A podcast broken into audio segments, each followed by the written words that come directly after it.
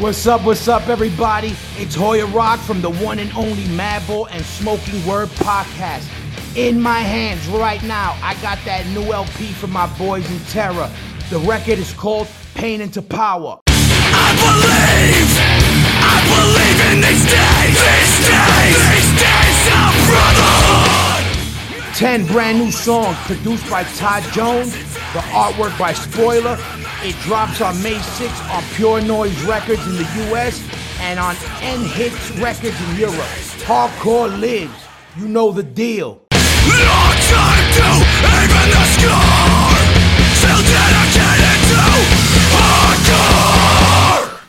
I hope all of you enjoyed that ad for Pain into Power by Terror. Such an awesome record. If you haven't had a chance yet, please do yourself a favor and go stream that record. And today's episode is brought to you by From Within Records, One Scene Unity, Hardcore Compilation Volume 3, featuring Not One Truth, Hellbound, Never Again, C4, Chemical Fix, Search for Purpose, Stiff Meds, Fool's Game, Contention, Buried Alive, Live It Down, Gridiron, Adrian, Broken Vow, Nothing But Enemies, Submit, Killing Me, and Wreckage. Also, and Still by Envision is out now. Do yourself a favor, go stream that record, support that band. They're awesome. They were recently on the From Within Records podcast. If you haven't had a chance to listen to that yet, please do yourself a favor, go listen to that episode, subscribe to their podcast. They're doing awesome things. Warn doing a full US tour. They're hitting LA July 7th, and I'm very excited to see them live. If you are excited and curious about seeing Warren, go look up that tour flyer. I'm sure they're hitting a city near you. Also, Shackled doubts surrounds all in the USA. I'm so excited to see Shackled in California. Uh, years ago, years ago, Shackled was slated to play Arizona, and I don't remember which city in Arizona, but I was willing to make the drive to Arizona to see them because at that point I, I hadn't had the opportunity to see them live, and I was such a fan, and I still am of that band. So I was willing to make the drive to Arizona to see them, but uh, things didn't happen, so I, I didn't uh, go to Arizona. But eventually, fast forward down, I've flown a- across the country to see Shackled multiple times.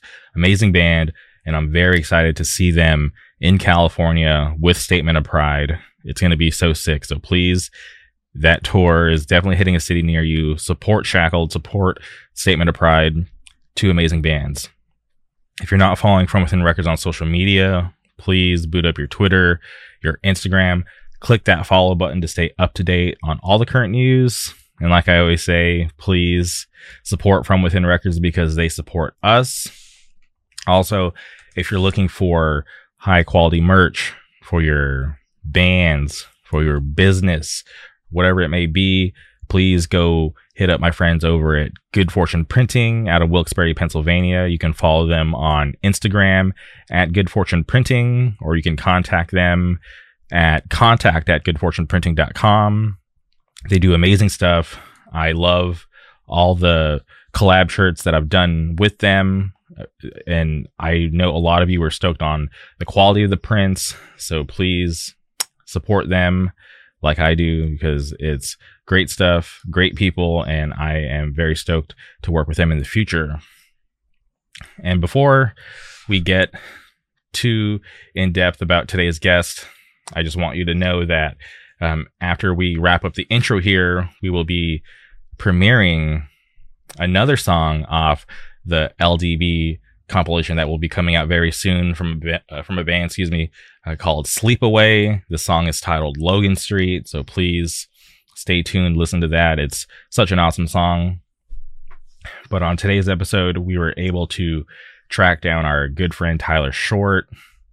He plays in Inclination, Constraint, Sleep Away, and uh, helps run LDB Records. He's an amazing guy, and it was something that I was looking forward to very much. Being able to sit down and talk to Tyler again about Doctor Strange. We break this movie down to the best of our knowledge, uh, from front to back. We give our takes, and it was very fun. These are seriously some of my most favorite podcasts to do.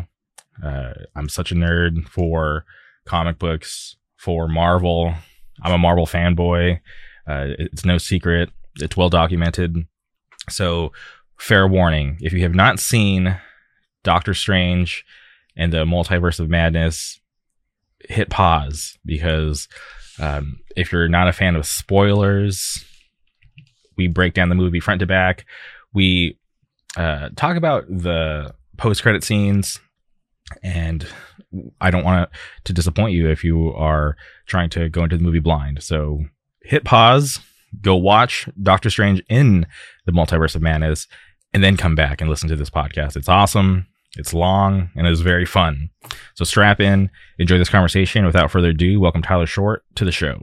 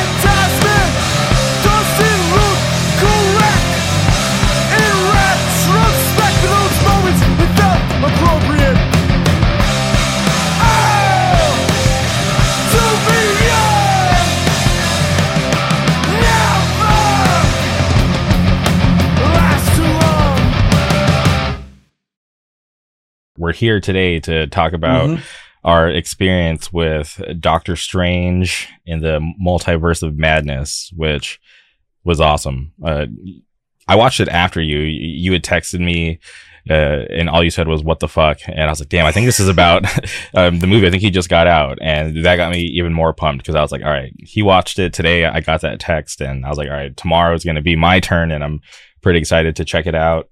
But before we get into the the movie, I just want to say that I still hate going to the movie theater. Had another bad experience. I no. yes, and I don't know how this always happens, but it just furthers my uh you know uh, stance on where I'd rather just be able to stream it at home.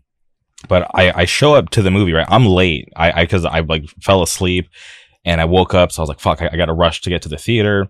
I show up with about maybe like uh, t- 20 seconds until the movie actually starts, and there's a person sitting in my seat because you know this is yeah, this is like you know you, you reserve your seats or whatever. So I, I show up and I'm just like, yo, like you're in my seat, and they're and they try to play stupid. They're like, oh really? But I'm like, dude, when you bought your ticket, you selected your seat. Yes, really, you're in my seat. So their whole party had to get up and just shift over one seat, and it was a big commotion. It was really annoying. So I'm like, whatever, sit down. The two people next to me won't shut up for like the first 10 minutes of the movie. They won't shut up. And I'm like, I'm not going to take this. Uh, so I was just like, yo, do you mind and I was like, I, I had to sound stern about it because I'm just like, I'm not trying to you know get disturbed i'm trying to pay attention because i knew we were doing this podcast i want to be able to retain what i'm watching and uh, they like were like kind of surprised that i said something but i'm like dude you're in a movie theater this isn't a place to chat like go outside How- or go home How far into the movie were they talking? uh honestly it was only like maybe like 15 20 minutes in But no, yeah i know that's what i'm You saying can, you can you can talk during a fucking preview. I don't even like talking during previews. My mom will talk during all the previews, and I'm like, I like like I love my mom, hmm but like literally, like she'll be like trying to talk to me, but like once that sound starts, I can't pay attention to anything. Like I'm trying to pay attention to her, but at the same time, there's like James Bond or something going on in the background. I'm like, like I I, I fucking like I feel so uncomfortable right now because I feel like I can't give you the attention you need from me, and at the same time, like I kind of want to pay attention to the preview, yeah it's like yo fam like, but still, you're talking to the preview. It's not a big deal. hmm Once the fucking movie starts, like shut the fuck up. Yeah, and, and mind you, I'm like half awake, right? And and uh, and once again, I went to the 4D theater, so I'm half awake. I have my large soda in my cup holder, and it's the opening scene uh, of uh, Doctor Strange, where in they're they're in the the, the Gap Junction, and Yeah. they're like running down that um that like you know stone path or whatever, and like everything's shaking, and they're speaking a foreign language, and then I'm like, oh shit, did I buy the wrong language movie? because because they have that option at the theater that I go to. th- th- There's multiple languages that you can purchase. So I'm like, fuck, and I was like instantly pissed off. I'm like, damn it, I'm gonna have to sit through this whole movie with subtitles. But then obviously um, it, it kicks in and then they start speaking English. I'm like, oh, okay. Um, obviously it's because of uh, America Chavez. And I was just like, okay, I didn't buy the wrong one. And then, and then I slow, it probably took me about 30 minutes to finally get comfortable and start to enjoy myself because I had to deal with all this shit leading up to it. It was, it was kind of annoying, but that's why I, I just hate going to the theater, but it's, it's a necessary evil to, to do these. bro, that is so fucking funny. Yeah. That's amazing. That just made me think about um so around uh around like Halloween, me and Ashton were like watching like a different scary movie every day. Okay. And um she's never seen Scream before. And I was like, fuck, dude, we're gonna figure out a way to watch Scream. So we were like just looking on all the different apps and whatnot on the Roku, and we finally found like a place to watch Scream. And we're like, all right, so we sat down, we watched it. And the beginning of Scream is like like a, a lot of just like establishing shots and Mhm. stuff and like Drew Barrymore like making the popcorn and whatnot. And then we would get up to the point where she, the phone rings and then she picks it up. Hola. And we were Oh, like, fuck, no. we're watching the Spanish version. So then we we looked around for like 10 more minutes. We found another another one on another site. We start watching it. We get five minutes of the movie. Phone rings. Hola. Jeez. we just found Spanish version after Spanish version of Spain. So I was like, all right, well, fuck it. We're just, we'll maybe we'll watch it next year. But uh goddamn, dude, that that is so funny that you thought you were in the wrong fuck you theater. That's Yeah. that's priceless. yeah, I, I- was like, I, I, I yeah, I just accepted. I'm like, fuck it, I'll, I'll watch it in this language. But yeah, it turns out that it, it, it was the right one because they, they sprinkle it in like here and there throughout the the film, right? Uh, uh, America and uh, surprisingly, Wong speaking Spanish and Doctor Strange, uh, you know, uh, our Doctor Strange just being completely clueless, did not know, uh, you know, anything, which is kind of surprising. Yeah, no, well, he's fucking he all he cared about was being a fucking surgeon, man. Um I uh so, you- so you really liked it. yeah, I, I I walked away thinking like, holy shit, that was an experience. Because uh, granted, and obviously by this point, spoilers if you haven't watched the movie, but just uh, you know, it, it starts off right, right into the action, and then there's like a little break because you go to uh, Christine's wedding, and then from Christine's wedding to the end of the movie, it's literally just like nonstop. It's pretty fucking nonstop. Yeah. I uh I really liked it, man. It was um we talked about this with Spider-Man that I said that um like this is one of the first Marvel movies like other than the the, the big team ups, which you know there's going to be, you know, whether it's Civil War or Avengers, you know you're going to have so many people, so many characters, so many things going on. But with these uh with the solo movies or like the, you know, the more like franchise uh movies or whatever, uh this one in Spider-Man really felt like reading a comic book. Like every time you turn the page or every time a scene changes, anything can happen. And I think that's that's how Spider-Man felt was like it felt like so many people, like so many characters came in, so many different actors, so many different stories, like so many threads were able to be woven into the story where it really was a anything can happen sort of story. And I thought Doctor Strange did a pretty good job at uh, at making that uh, I don't know th- that immersion into the the the world where it really was like you could just kind of lose yourself in like the oh what's gonna happen next? Like the whole thing like really was like a like and I don't know I want to go through it like like pretty methodical like we usually do but I it really like I was impressed with how how wowed I was by the movie. Mhm. visually and um and story wise it just it just did did a lot but not in a confusing way. Yeah one thing that i walked away with because uh, for people who may not be familiar with comic books they see another new superhero introduced right? America chavez.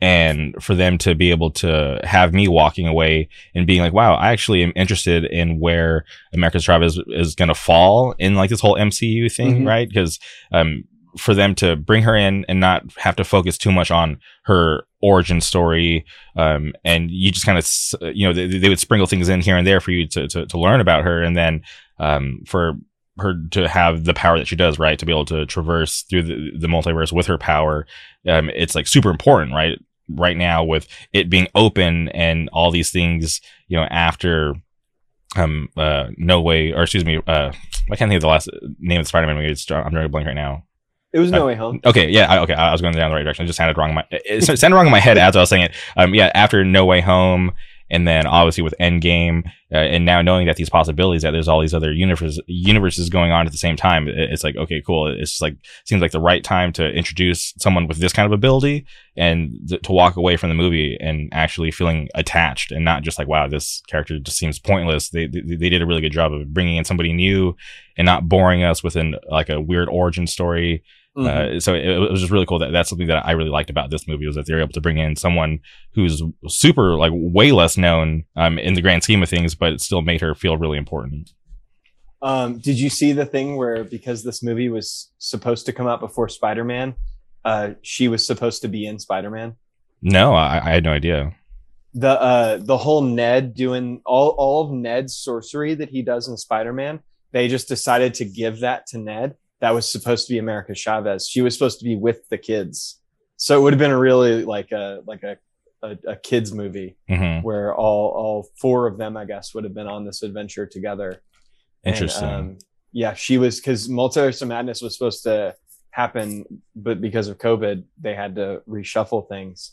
Um, America Chavez was su- supposed to be filling that Ned's sorcery roles. Mhm. Ned would have still been in it, being Yeah. you know what what what Ned is to the story, but um, that they they decided to give him the uh, the small abilities that she would have been capable of at that point in her training for uh for doing stuff which i thought it, it- after hearing that i was like well damn they really just they really just bait and switched that and made it ned and i didn't even fucking think i didn't even question it. I was just like oh yeah this this is funny. This is, makes sense. Mhm. but, it- it would have made even more sense if the movies had come out in the correct order because we would have had somebody who was actually like an apprentice or, or of sorts yeah, because obviously, yeah, because at, at the end when you see her at Kamar-Taj like training, okay, that's cool. I, I no But idea. that fight scene, that fight scene at the end would have been so much more intense if it was three Spider-Man and America Chavez. yeah, Like it would have been wild. they would have ended up in other uh, you know universes. I, I wonder how that would have been. Probably it would have been. It would have added a whole new. Uh, like I'm wondering how much of uh, No Way Home had to be re- rewritten because they lost access to her because of how they were planning on introducing her. I uh, yeah no, I thought she was cool. I um, I haven't really seen too many um, too many too much hate for the movie, but I've heard that there is hate for the movie. Yeah, I'm I'm in, I'm in the same boat too because I was talking to um, some friends and uh, I was asking what they have heard because I haven't seen any, but I haven't really been looking either. But they told me that uh, people were complaining about the length of the film, which I'm like, eh, it's two hours. It's like, well, it's like two hours and six minutes. Like, what? Not every movie can be almost three hours. Uh, you know, like like Spider Man, but Like, did they want people want it to be longer or shorter? Longer because uh, what I was hearing, and this is all, I don't even know what's true or not, but um, uh, what some of the people that I, I spoke to told me that they, they wished it was longer so that there could have been um, more development for the story because they felt like some things just seemed rushed. I don't think anything seemed rushed. Yeah, me either. Because w- when you look at how Scarlet Witch was hunting them down, what she you know has these crazy it abilities. Was, it was rushed. Like Yeah. there was a there was a rush in the movie. Like that's the thing. Like if you had lengthened the movie out, so um that was the the um um that makes me think about there was there was a point in time when people were getting tired of uh of The Walking Dead Okay. because um there was like a whole season where they were just like running hmm the whole season like they couldn't find a safe place and that was kind of like what they were trying to do with the show but the audience didn't have the the stamina to hang with the show and be patient with this or or get in the car and just sit in the passenger seat and not try to change the fucking radio station. Like the audience was like wanting something different from the show than what the creators were trying to do. And that's my thing is like if this had been if the movie had been longer and it had just been more stressful for longer you would have been like oh well that was just an exhausting movie. Like god it was just it felt like it was just going on for so long like and it's like but if you pace the movie to be aggressive you have to be you have to be conscious of how long it's going to be because how long can you stress people out for Yeah, and I, I felt like with the constant running from Scarlet Witch, it's like okay, like how many times can they actually get away without it being like you know believable? Yeah, exactly, exactly. If you if if there we needed more near catches because pretty much you're you're right. From like from like 15 20 minutes in it was nonstop till the end. Hmm and even when there were lulls it was stressful because you knew that somewhere else something was going wrong. Exactly. Yeah, she was always Like- looming. yeah like she was always looming. And even in those moments like uh like when the the mordo the mordo strange scene i'm like y'all like she's she's gonna fuck it up like you, you like really you're just gonna talk right now like i don't know it was there was i uh i i feel like i was i was frustrated with the movie but not because uh, it was like bad or Mhm. doing something wrong. It was because the movie was trying to make me feel frustrated. Yeah. Like it was, I was having the correct response to the, like, that's, dude, that's the thing that bothers me so much with, with this whole, with everybody having a fucking, um, like Yelp mentality when it comes to anything that they like everyone, everyone's a consumer and everyone's a critic. Um, is this idea that, that you should feel that, that that art should make you feel any any way like you should be able to dictate the way art makes you feel you should have a feeling from art based on what the art makes you feel. You shouldn't like and that's and it's just so frustrating to me that, that people want to like have a hand in the creation of the art. If you want to get a job in movie production. Hmm Or- write your own movie. Exactly. make your own movie. Hmm like if you want if you want so badly to but when it comes to art that you have no pl- like party in just go for the ride Yeah. just get in the car and don't try to change the station just just put your seatbelt on and just go where you're going and get there when you get there Yeah, no, I, I totally get it. And the, the the one thing that I hate is when uh there there's like a you know obviously a, a movie like Doctor Strange, uh, or maybe it's too early to tell, but or something like you know, Spider Man No Way Home, clearly one of the best movies to, to have come out. And when I see any little criticism, I'm just like, okay, you're you're just trying to be like a contrarian, or you're Yeah. just nitpicking. It's like, come on, it, there's there's no need for that. Um, but I, but that's just part of the territory. That that's always going to be people, right? Yeah. People always wanted to go against um, shit, even if it's good. So Yeah, no, I uh, I was I was having a discussion with one of my coworkers today about uh, so many people are upset with how Ozark ended, and uh, I fucking loved how it ended, and we were talking about all the all the criticism with with how that show ended. And I, one of the things I, I, I told him, I was like, well, all, you look at all these articles that are criticizing the way it ended, which have you, have you seen Ozark? I have not seen the last season. I, I put it off. I will say this.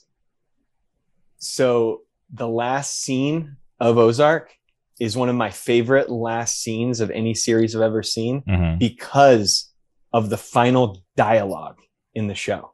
Interesting. Okay. The last lines of the show are some of the most the most aggressive the the most aggressive dialogue I've seen towards the way our world is. And when I was talking to my buddy at work, I was like, with all these people who are writing these articles who are criticizing Ozark, there is actually no vested interest in them thinking that it was good because it actually calls into question the existence of their jobs. hmm And that's something I think people like forget sometimes when it comes to like them reading like a criticism and then being like, I'm going to have this criticism now also is like, I always think about like, well, where's this criticism coming from? Where's the vested interest this person has in making me think the thing that they think right now? Because do they have an ulterior motive? And the ulterior motive for Doctor Strange that I could see, if somebody's got a harsh criticism for it and somebody's trying to tear the movie down, you might be a misogynist, my dude.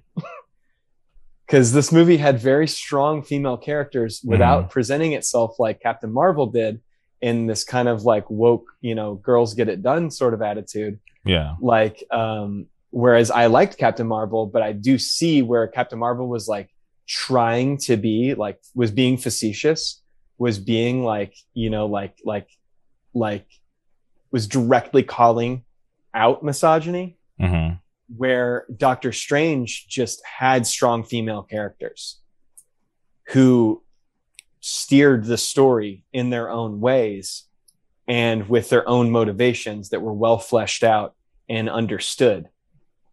And sometimes that's even worse than when it's all up in your face anti anti misogyny if it's just pro female forward things people get a little more offended when it's when it's something that it's a little harder for them to point to oh captain marvel was like a dick to that guy that motorcycle guy. Like you know like women just hate men. Like it was like it, it gives them like the easy thing to point to.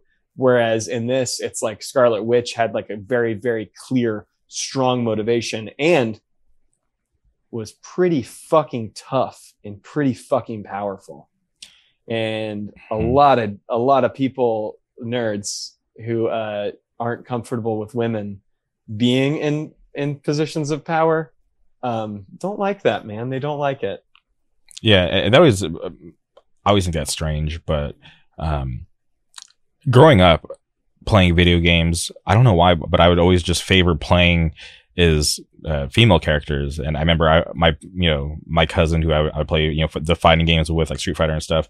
He'd be like, "Dude, are you gay? Like, why do you always pick the the girl characters?" And I'm just like, "Well, they look cool." Uh, I, I just gravitate towards them, and I've always been like that, like my whole life, even like to this day. Like Street Fighter Five, probably like one of the newer fighting games that I am really into. Like the main character that he uses, is this Brazilian jiu-jitsu player. Ju- uh, her name's Laura, and I, I don't know. It's just always stuck with me. So like I've always uh, thought it was cool. Not like you know uh, for any other strange region. Like I, there's like a ton of like male leads that I like too, but I always just liked uh, you know th- these uh, female characters. So like when I get to see things like uh, Scarlet Witch finally get the recognition she deserves, because going back to where when she first appeared, I was always kind of uh surprised that it felt like they were kind of presenting her weaker than what she normally is because uh, for anyone who has ever read a, like a real comic book knows that she's one of the most powerful mutants uh, ever so when I, I see her just not really being able to kill everybody, I'm like, all right, this is kind of weird. I was like, and I even said it on like you know, podcasts before that I, I hope one day that we can see her true strength. Yeah. And then when watching this movie, I'm like, okay, even though she uh, you did some crazy stuff that I wasn't like that big of a fan of, I'm happy that uh, we're able to see how powerful and dangerous Scarlet Witch is, and I was Mhm. very very happy about that. Well, I think they did a good job with WandaVision of kind of expanding her powers in a realistic way to bringing her up to the speed that she would be at for this movie Mhm. to be the threat she was by kind of really giving you an idea of like, well, she didn't really know what her powers were. And in WandaVision, she really became like, she came to understand her power and where it's coming from and what it can do. Where um, I remember one of the things that I like, because me and me and my, me and my mom and Ashton go and see these movies, all these movies together. And I remember after we went and saw Civil War, um, we were talking about Scarlet Witch, and I was like, I was like explaining to them like, well, Scarlet Witch is like really powerful compared to like what they've really let her do Mhm. in these movies so far. And I was like, and like, I hate to say it, but like one of the things she does in that movie that is like insanely powerful in Civil War is when she pulls all of that gas out of a, a building. Mhm. That's a fucked thing to be able to do. That's one of those things where like you realize like, oh, this person's power is almost limited to their imagination. And when someone's power is limited to what they can think of, that's an immense amount of power to have. Yeah. Like the idea that she can say no more mutants and there's no more mutants. Like the fact that she can get so frustrated with everything going on that she just takes people's powers from them. Mhm. She can just do that. The fact that it is it is almost so like the fact that her her power is limited almost to her imagination, which means it's limitless, means that the she will she can only ever become more powerful the more she grows her idea of what her power is and then the way they did it with you know her having the Darkhold and whatnot i thought that was such a cool way of taking her from level 50 to level 100 Mhm. in in an instant. I thought they did a really good job at, like at like the um the escalation of her powers like me, being somewhat sensible. Um because if she had come out the gates being as powerful as she was, it would have been a Captain Marvel showing up at the end of Endgame Mhm. and just fucking up everything. It really would have been a well, this character doesn't really have any business to be with the rest of them. She could kind of do this by herself. Yeah. And uh and I really I think they did a good job at when when finally, which you know, well I, I want to start talking about the movie, but like making her the bad guy was such a cool decision because you really finally got to see her full force and ability because she was going up against other people who were dangerous Mhm. or powerful and kicked their asses. Yeah, I, I just want to touch on a couple last things because she was. Uh, what, uh, you think back to Age of Ultron, you got to see her like obviously do like some stuff, uh, but that was like you know short lived. Um, but before this movie, I always wrote off WandaVision. Right? People were like, "Oh, like what do you like about the Disney Plus series?" And I'm just like, "Oh, WandaVision was kind of whack." But walking away from this movie, I'm like, "Oh wow, that was actually like way more important to like for setup." than I had thought. And I'm just like, wow, here we are just like, you know, years later. I'm just like, oh, okay, now I can truly appreciate it. And I just feel like, like I'm like, I feel kind of stupid for just writing it off for so long. But it just, but then seeing how Doctor Strange played out, I'm like, okay, everything makes way more sense on why there was like such a big deal about WandaVision.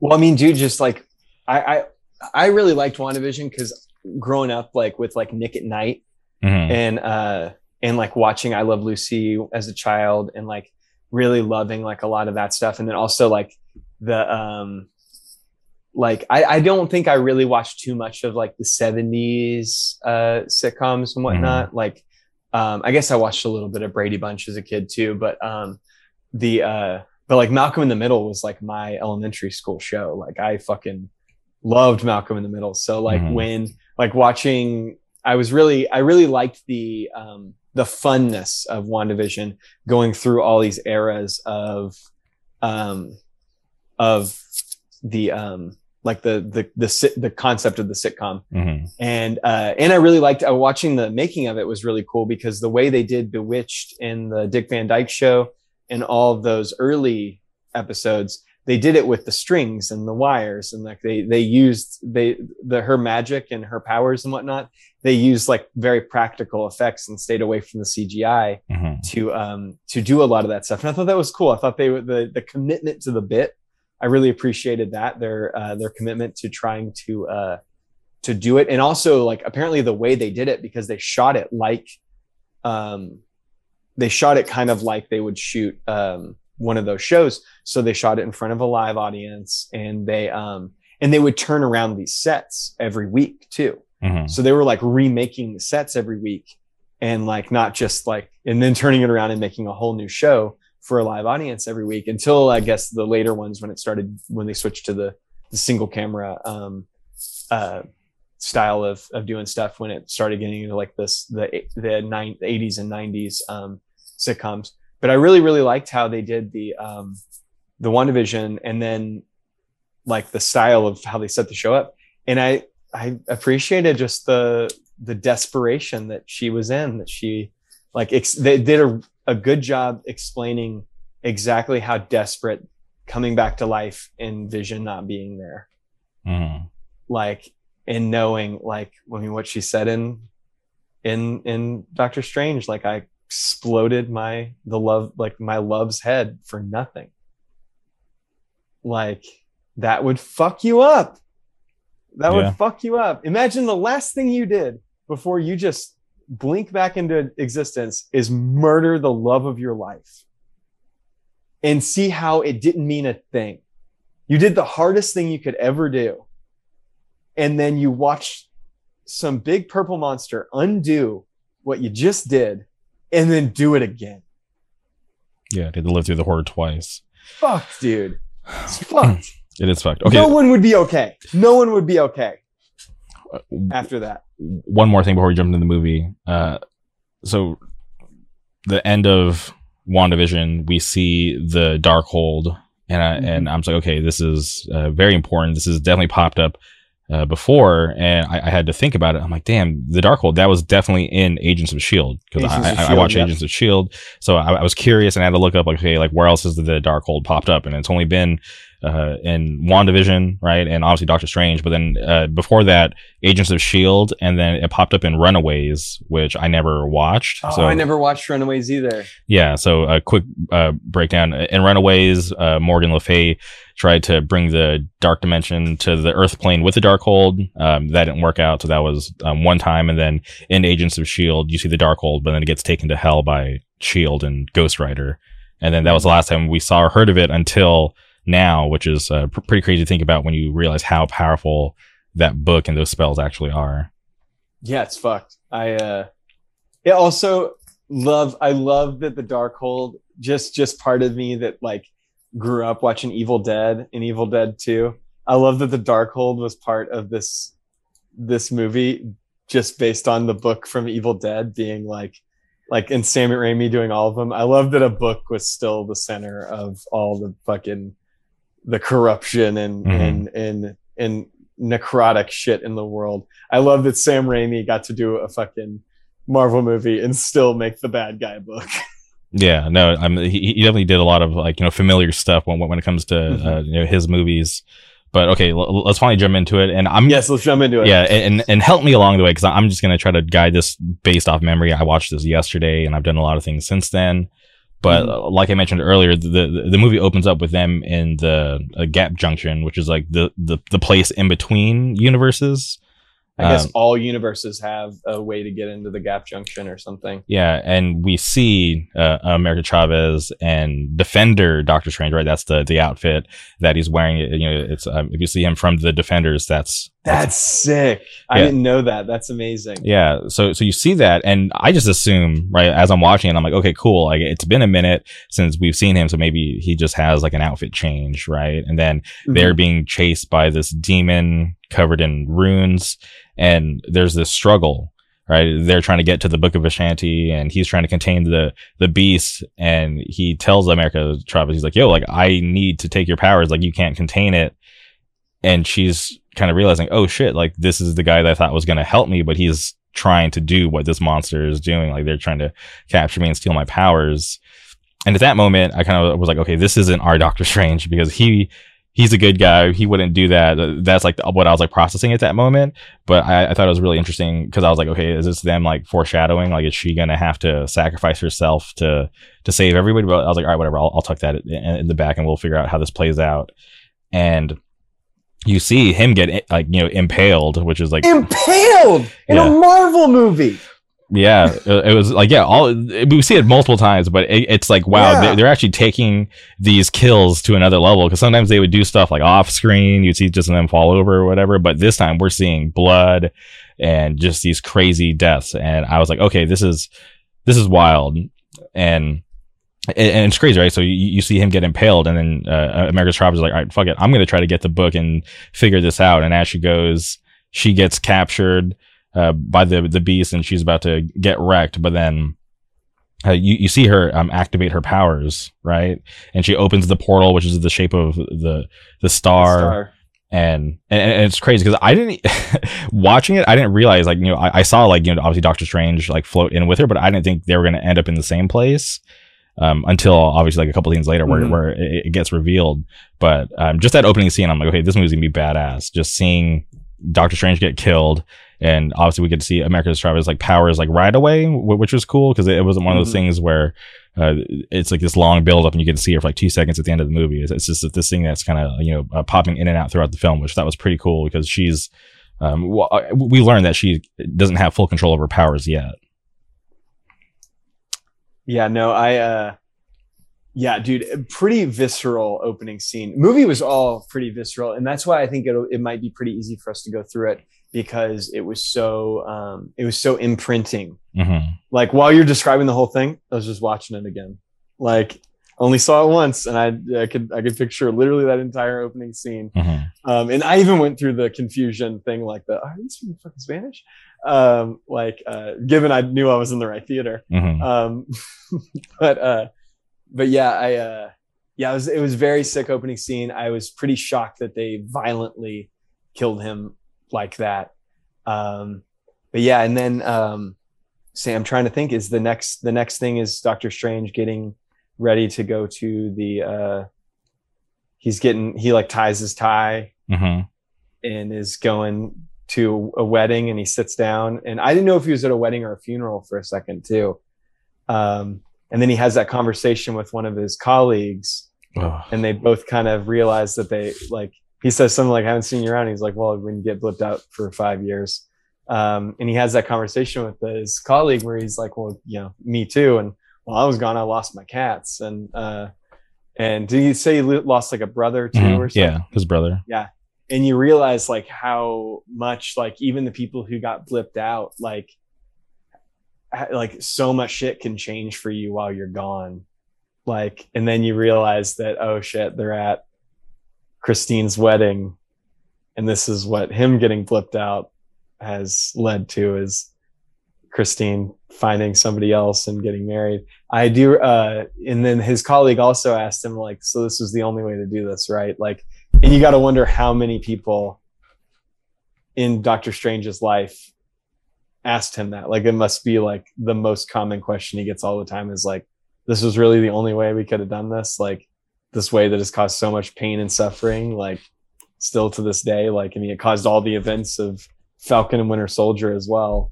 Um, which um I really I thought that that conversation with him was really cool. And uh yeah, it was pretty. It was immediately a bummer to watch Christine walking down the aisle and realizing that that uh Strange isn't the guy.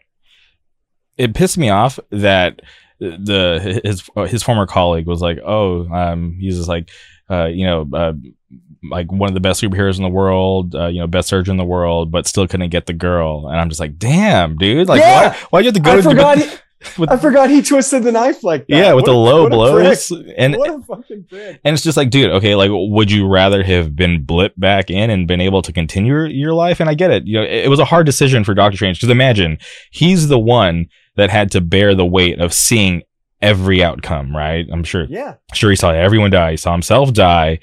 And And yes, the outcome he chose was him dying.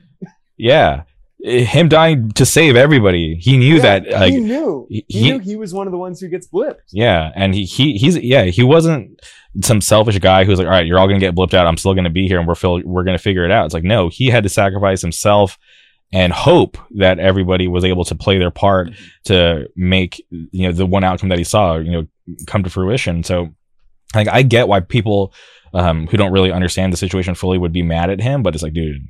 Chill, like, like, give him a hug, say thank you or something, because without him, nobody would be around. Yeah, but I do, dude, man. Ugh.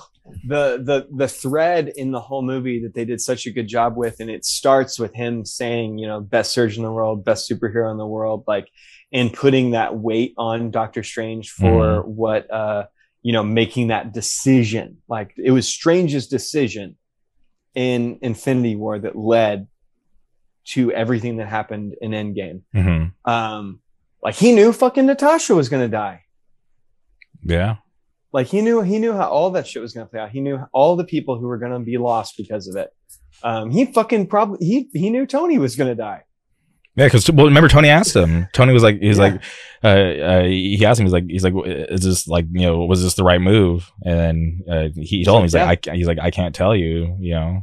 Yeah, because he didn't want he didn't he knew he knew what Tony was gonna have to do, and he couldn't he couldn't risk you know getting it in his head like Tony could maybe figure out a different because if Tony Stark knew going into it he was gonna have to sacrifice himself and to to live, he would have started trying to figure out a different way. Yeah, which would have messed knew up he- the entire plan. which would have messed up the whole plan which he because he knows tony he knows he knows Mm-hmm. tony's temperament just via probably watching every outcome that things went. I'm sure he saw outcomes where tony tony stark thinks he knows the best the best solution. And tony stark usually when he thinks he knows the best solution he creates the biggest problem. Yeah. um but uh um i really uh i do i liked that because that that conversation he has with his colleague and then it immediately goes into that conversation with christine which i don't know if we've ever talked about the first doctor strange very much and i was just i was just talking to our friend jim barron before uh, i got on here because we were talking about it he's going to see it i think tomorrow but we were talking about the first doctor strange because he's he says the first doctor strange is mids and i happen to kind of agree hmm because of two things. Okay, I'm curious. They had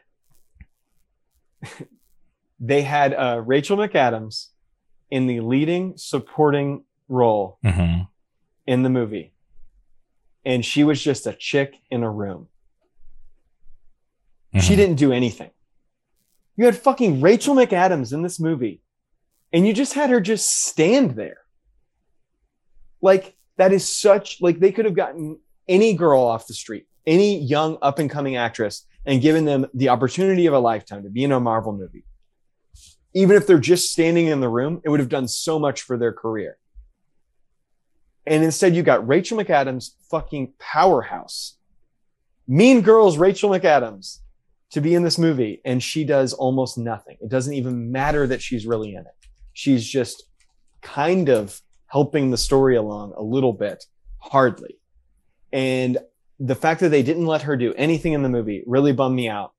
And then also, I liked the villain of Kaecilius to a certain extent, but the fact that Mads Mikkelsen is almost always the best thing in any movie he's in. You've seen Rogue One. hmm He's like the best thing in Rogue One for me Okay. personally. He's like the best thing in Rogue One. Casino Royale, he's like the best thing in Casino Royale. And Daniel Craig's pretty fucking great in Casino Royale, but he's such a good villain. He's such a good villain. He's such a fucking weird looking guy.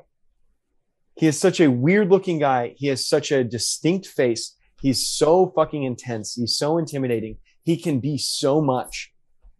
And he was just kind of there. He was just kind of, he's a bad guy. Woo. It was like, very very disappointing to me and i liked doctor strange i liked the or i thought that it was a good origin story it really gave an idea it explained a bunch of concepts that were brand new to everybody you really when i went into that movie came out of it understanding what the sorcerer supreme was understanding how these things worked understanding the ancient one and all this different stuff um and i thought tilda swinton was fine in it too but um but that the fact that they had mads mikkelsen as a fucking villain and Rachel McAdams is a supporting role, and they basically just didn't add too much to it. When I know that they are capable of being this incredible presence in other movies, and then Doctor Strange too, it's like they heard me. they knew what I had an issue with the first one, and they were like, "Not this one." In that first fucking scene that Rachel McAdams is in, she lines up the entire arc of the story like that conversation she has with Strange, the first scene that she has any dialogue in, she steer she she starts the story on the path that it goes on. Mhm. When she says that line to him, like that you always had to be the one who held who's holding the knife. Like you always had to be the one who's holding the knife, which I think just for me, that line in particular, knowing my crit- my criticism of the first movie, that they didn't do anything with Rachel McAdams, and it was almost like they were acknowledging the fact that in the first movie, they didn't let her do anything because Doctor Strange always had to be holding the knife. And she said, I always respected you for it, but I couldn't love you for it.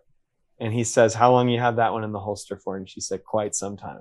For me, that just, if that was all she did in the movie, I would have been like, fucking A. At least they gave her a fucking solid line. They started the story on where it goes. They started this arc of where his character ends up, and they let her have that. And instead, she does a lot more after that. so it's literally like they took my one criticism with the first movie, which is the underutilization of her. And not only did they give her the start of the story arc, they also like they continued to use her in a in a good way. Oh my god. And uh, correct me if I'm wrong. She in that conversation, she asks uh, him if he's happy, right? Um, yes. Sorry, I I'm realizing that Ashton's uh, phone is hooked up to her computer, hmm and uh, she's starting to get text messages, and I'm trying to figure out if I can mute them. That's totally fine. Um, I uh, can faintly hear them beeping on your side, just coming through your mic, but it's not that big of a deal. It's not like um, going super loud. Um, okay. but uh, jumping back into uh, just real quick, uh, Doctor Strange, the first one, I enjoyed it because I'm a huge Doctor Strange fan. Um, the my biggest gripe with it was that uh, Dormammu, I felt like he was portrayed uh, very poorly, and I'm and I'm and, uh, will definitely see him again uh, based off of the one of the post credit scenes from Doctor Strange 2, uh, which I assume we'll see him again. But anyways, uh, Doctor Strange, I, I know there was talk uh, when um, Christine Palmer got introduced that she could, uh, you know, be her, you know, night nurse character. That's what everybody was kind of, Mhm. uh, you know, hoping for. But I, I think for the amount of screen time that she she had in Doctor Strange too, that it, it still could be a possibility, right? Obviously, d- the next Doctor Strange will probably be a little more cosmic, just depending on where they decide to go. I'm thinking so. Um, but she she could still play a role. At least she didn't get like xed out. She didn't really die or anything. She just seems to be uh, just another constant in like the Doctor Strange universe, right? Because like when you look at these movies, there's certain characters that are are reoccurring that are in every, every movie. Uh, may not see them in the team up movies, but we all know that they're still there. So maybe she'll just continue to play that role. But yeah, th- that conversation. I definitely agree with you. Was uh, you know very powerful and definitely set the tone for what the movie was going to be like after that. Yeah, no, I uh sorry, I really I think okay, I think she she she fixed it. Mhm. No problem.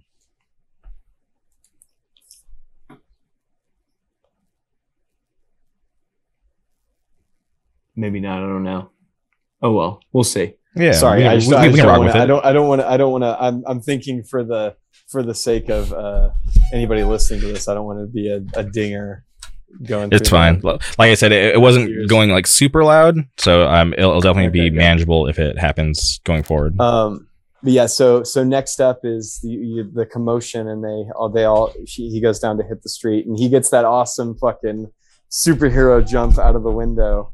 Yes, and he his, his little pocket square was his his, his cape. Was this thing, dude? I love the way he hides his cape, man. I think it's so fucking sick.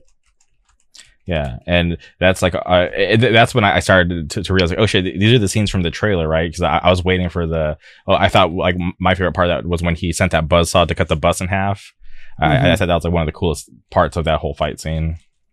Yeah, no, dude. Well, just the casual way he goes about fighting is is so sick. I I love I love the way he just kind of just calmly stands there. He doesn't like run. He doesn't really like he doesn't do like he he really stands his ground typically when he goes up against somebody. I thought that was really cool.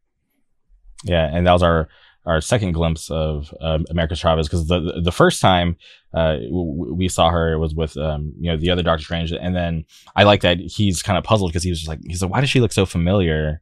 And he, Mhm. he's trying to put it together. He's like, damn, like where have I seen this person before? But it was in his dream, you know, because obviously, like after that whole first opening scene, like w- it cuts to him waking up in bed, and he's like, oh, it was a, a weird dream. And, and we come to find out later that those uh, that dreams actually are more important than we think. Yes. And Um, I, I, I like when um obviously the in the midst of the fight Wong shows up, which is always refreshing because he, he's such a cool character. Because you- he, he pops up at the most um uh, random times that we don't really expect, but he's always like very um you know helpful with his appearances. mhm. I really I, I love Wong, dude. That dude, he's that that actor is fucking awesome. Um, but yeah, that um that monster. So the monster that they're uh that they're fighting, I know it's not the same. Um, I know it's not the same monster from uh God fucking Alexa's reminding me to change up my cat litter right now. Um, um, I know the monster's not the same one from Guardians, but it really reminded me of that interdimensional monster from uh, uh, Guardians 2 Mm-hmm. that they're fighting at the beginning. Mm-hmm. And they say that that monster is capable of moving through dimensions and whatnot, which I thought that was pretty, uh, pretty interesting. Okay, Alexa, I'll take the trash out tonight.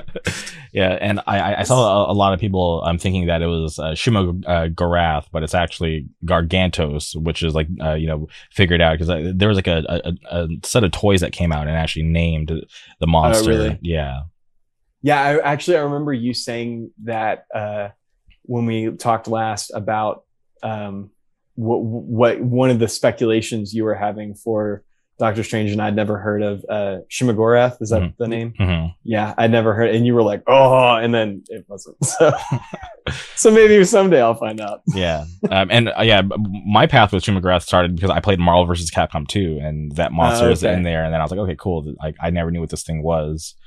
Um, but yeah, so that, that opening fight scene happens, and it was pretty cool because uh, you, you get to see. And one thing that I thought was uh, kind of funny was it seemed like a lot of the civilians were so like desensitized, right? Because you see the wedding party come to the balcony To watch, yeah, they're oh that's so cool. Not like shrieking in terror. They're just kind of still sipping their drinks, just Bro, enjoying the I fight scene. Think about how fucked up that is. Yeah, That's so fucked up. Yeah, because they're so used to it, right? Being in New York, so much like Yeah. you know fucked up things have happened from the Battle of New York to now that everybody's just kind of like, all right, well here we go again. Yeah, you, you see that and you go, "Are there aliens?" No, it's just that. Okay. right. Yeah, And No I'll- reason to take a break. No reason to even. I'm not even going to punch out for this. Mhm. Yeah, and it, it, was, it was cool to see Doctor Strange use some spells that we haven't seen before. Because like the, the way uh, he actually ended up killing uh, Gargantos was like you know casting that spell to see those floating hands grab that like light Yeah. pole. I, I thought that was like pretty cool. I was like, oh, he's definitely been working on his craft and pulling out uh, a variety of spells, except for like the same basic ones we've seen. Dude, my entire theater groaned when it got hmm fucking stabbed in the eye. Yeah. And then the eye falls out. It was so fucking gross looking. hmm My like the whole theater was like, oh, like everybody was like grossed out by it. It was it was awesome. Uh, Sam Raimi, fantastic job, man. Yeah, and I'm just curious. They didn't really show the cleanup, but like, does like Wong just set a portal to take the the body away, or like, or, is this the um, uh, who, who was uh, uh, Vulture working for? I forgot the name of the company in Spider Man. Yeah. where they do all the cleanup. Um, but it's like, yeah, it's like here we go again, like another alien, you know, foreign What, being. what do you do with what do you do with interdimensional bio waste? Like that seems like something you need to discard of carefully. Mhm. Yeah, pretty interesting. But then from there, what it, it cuts to the the rooftop scene with Wong. Yeah, they yeah, uh, she shows him uh, dead, dead strange. Yeah, because they don't. Uh, well, they're, they're kind of questioning her. They're like, "Oh, like how how do we Mhm. like you know believe what you're saying is true?" And she's like, "Oh, here, look at this." And then she just has she just has the Defender Strange just dead, and then uh, it, it was pretty interesting how he, he just decided to to bury himself and he kind of had that line. He's like oh he's like he's like don't worry like i've buried worse. And it's like wait buried worse? That's literally yourself from another uh, universe. Like what else have you buried that could be worse? That, that just had me kind of puzzled. I'm like oh this guy is really crazy that we, we just don't really think about how like evil he can be. Yeah that shit was great. Um and then from there i'm trying to think do they go to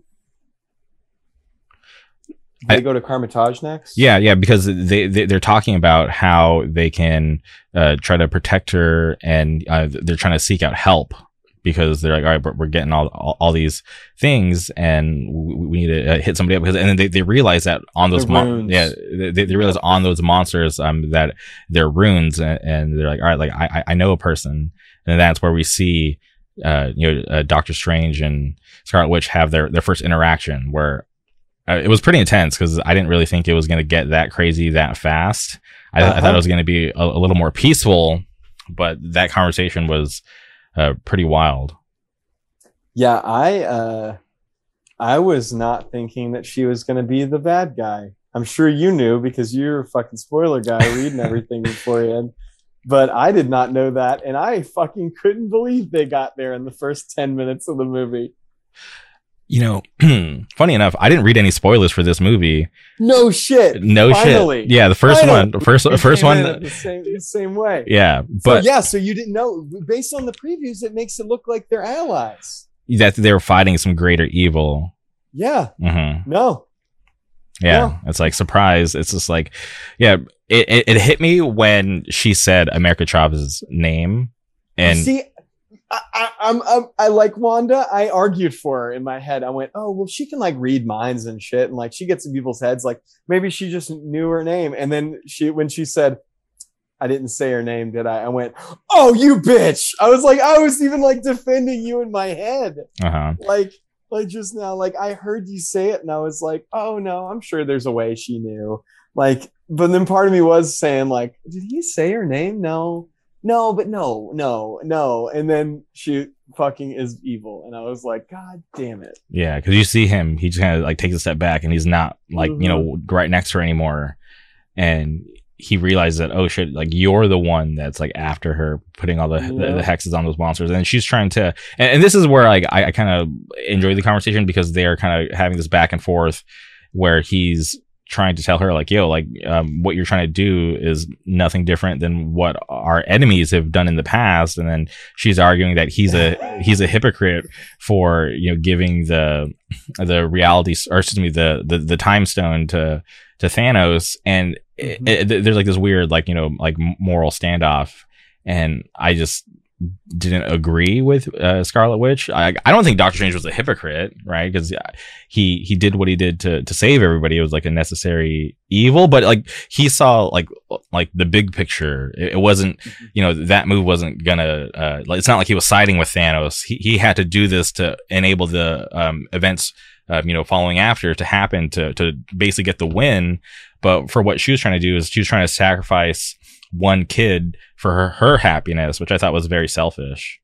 But she sees what he did specifically as giving Thanos the tool that he needed to bring back Vision hmm and do it again and kill him again.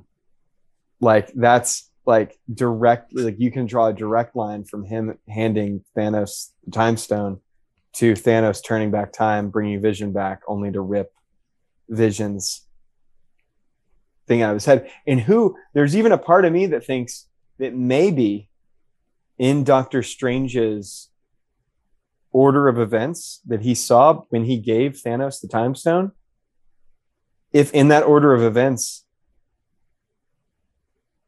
Scarlet Witch didn't kill Vision. hmm Like if maybe he had known that that factor was going to happen, that could have been one of those unforeseen lines that like could have been different. Because if that stone's gone, Thanos isn't able to do the whole thing. Kind of, uh, because okay, wait, hey, and, and this is jumping ahead, but when He's you still he's still ultra powerful. He's still got you know, Yeah, because when when you look he still got four of them. when, when, when you jump to yeah because when, when you jump forward in the movie and you we get to you know um 838 and uh, you know y- you see what they had to do to kill Thanos there's that there's that image of them and um I had to uh, get better vision of this through like a, a, a breakdown because obviously I was watching it in real time so I couldn't like pause it and, and watch but there's that scene where um Thanos is, is is dead and you see that he has only uh the the four stones he doesn't have vision stone but he was still able to do so much without it. So some people are like oh did vision live? Where is he? Like what's going on? But um they still had to go to drastic lengths to to, to defeat him. So um i just think that uh, maybe maybe maybe this is the way they lost less people. yeah. Because because either way people are gonna die right but Yeah. it's like uh do you want to die and have us all survive right obviously um uh, uh, there's gonna be some loss Yeah. of life but for yeah, the- that's the- that's true. That's true because if Thanos if Thanos doesn't if because when Thanos snaps out half the universe that does get brought back, Mhm. he leaves. yeah If Thanos doesn't snap out half the universe, he he stays. And he keeps fighting. Hmm And he he he'll he'll try to take that half the universe by any means. So I, I'm, I'm just curious. So yeah, you're right. You're right. I think if if if he doesn't if if it's it's not Wanda's not wrong to blame Strange, Mhm. but Strange also, I mean, the amount of people who would have been killed and couldn't be brought back would have been would have been astronomical Yeah. if Thanos doesn't doesn't get that stone and get the easy the easy win. Mhm. Because if he takes the hard win, it's forever. When he takes that easy win, they're able to bring half the people back. Exactly. Yeah, you're right. You're right, but she's also not wrong. Or at least she's wrong, but it's understandable. Okay, I'll, I'll I'll I'll take that because um I because okay if the shoe was on the uh, other foot right if I was Scarlet Witch I would totally do what she's doing. Yeah, I mean that's when uh my my coworker uh Kelly, who I talked to about all these movies, uh she went and saw it with her family yesterday and she said like like halfway through the movie when she's on the rampage, uh Kelly said her mom looked at her and said, If anything happened to you girls, I would have done I would do the same thing. Mhm. And she was like, Mom, are you serious? Like, yeah, absolutely. So yes, I'm gonna So, go like, go speak to the devil and get all these dark Yeah. powers and you know be able to uh, fight to get you back. yeah. So uh so I feel it. Um Yeah, but but yeah, man. but dude, the- that re- yeah, I was, yeah the, the re- reveal was insane because um It's awesome. because uh, first of all, m- my question was like, where the fuck are they? Because everything is just red and desolated, and you're just like, this is like, like, how did Doctor Strange even find her? That that was like really trippy to me. But when you saw her updated costume, I don't know if you noticed, like right at like the neckline, there was like um like this cutout which looked like it would fit the the Mind Stone that Vision had, which I thought was really really like a like a cool touch. It was like kind of like you know just like paying tribute to Oh, that's sick. I didn't notice that. I thought her fucking costume looked great though. yeah, I loved um, that design because like all the other ones I thought were just like super cheesy and just kind of whack. Um, But this one I was like, okay, this one feels like Scarlet Witch. She she's Yeah. badass. Well, and that was the thing. It was like so much of her costumes looked like, oh, they're trying to ground her in reality. Mhm. They're trying to ground her in reality. I get it. I get it. I get it. And then in WandaVision, we got to see the classic Scarlet Witch costume Yeah, that she so wears for. Halloween. Yeah, and I th- I thought that was awesome. And then this one was like the oh, she now understands what she is. She's seen what she is because she's seen now. She's gotten the visions of the Scarlet Witch, Mhm. and she knows what she's supposed to look like. And now she's manifesting this look because this is the prophecy Mhm. of her, which is uh so sick, so sick. Yeah, and I, I thought it was kind of funny that she was like, uh, you know, you have till sundown to, to turn her in. And I'm like, why why is she waiting till sundown? Like, what's the significance of that? It just reminded me of, like some like old like Western film, right? We're gonna have our. It's very, uh, very Wizard of Oz.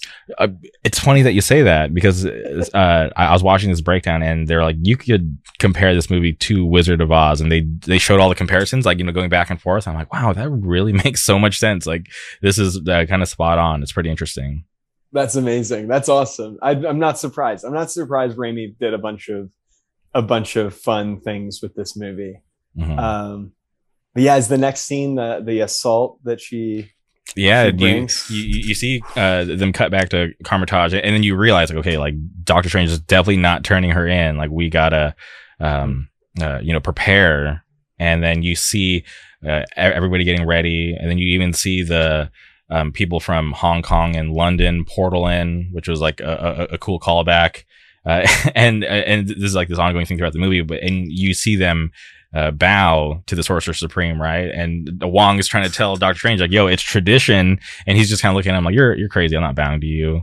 Um, and then you know the, you know obviously that uh, stays there for, for the rest of the movie, but it, it was pretty wild because like the whole time I'm thinking like, "Wow, all these you know trainees are preparing to fight." And defend the whole Kamar-Taj against Scarlet Witch. Like this isn't smart.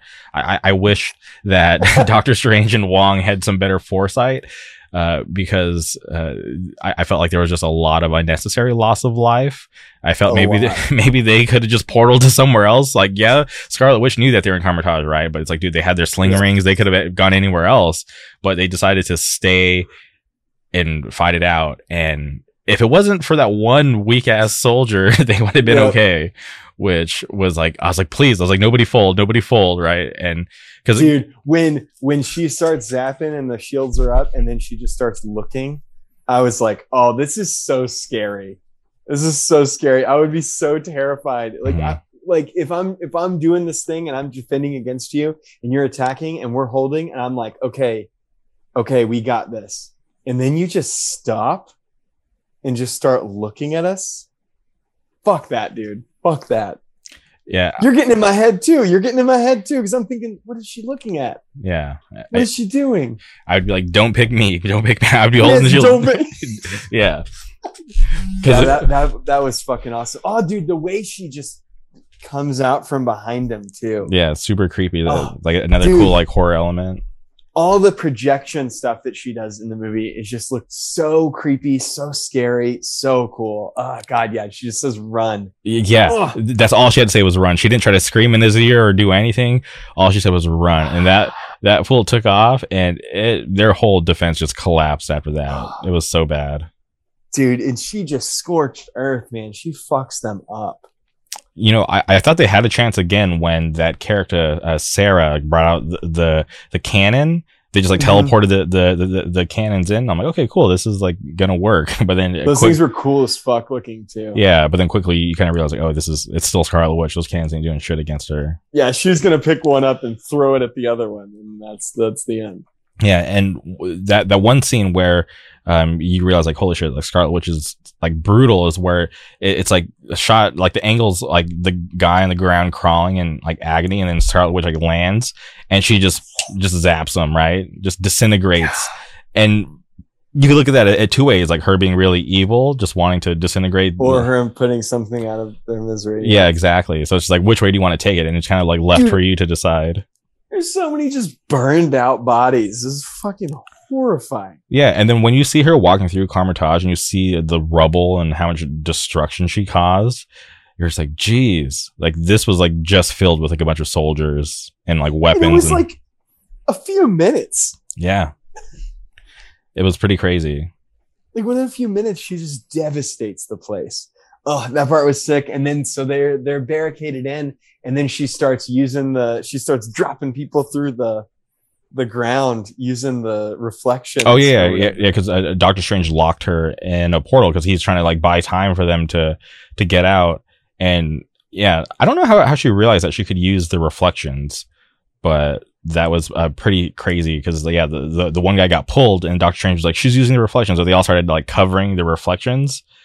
And one of my favorite scenes because um you know uh uh, Am- America Chavez, she goes to cover it and she sees like the eyes or whatever.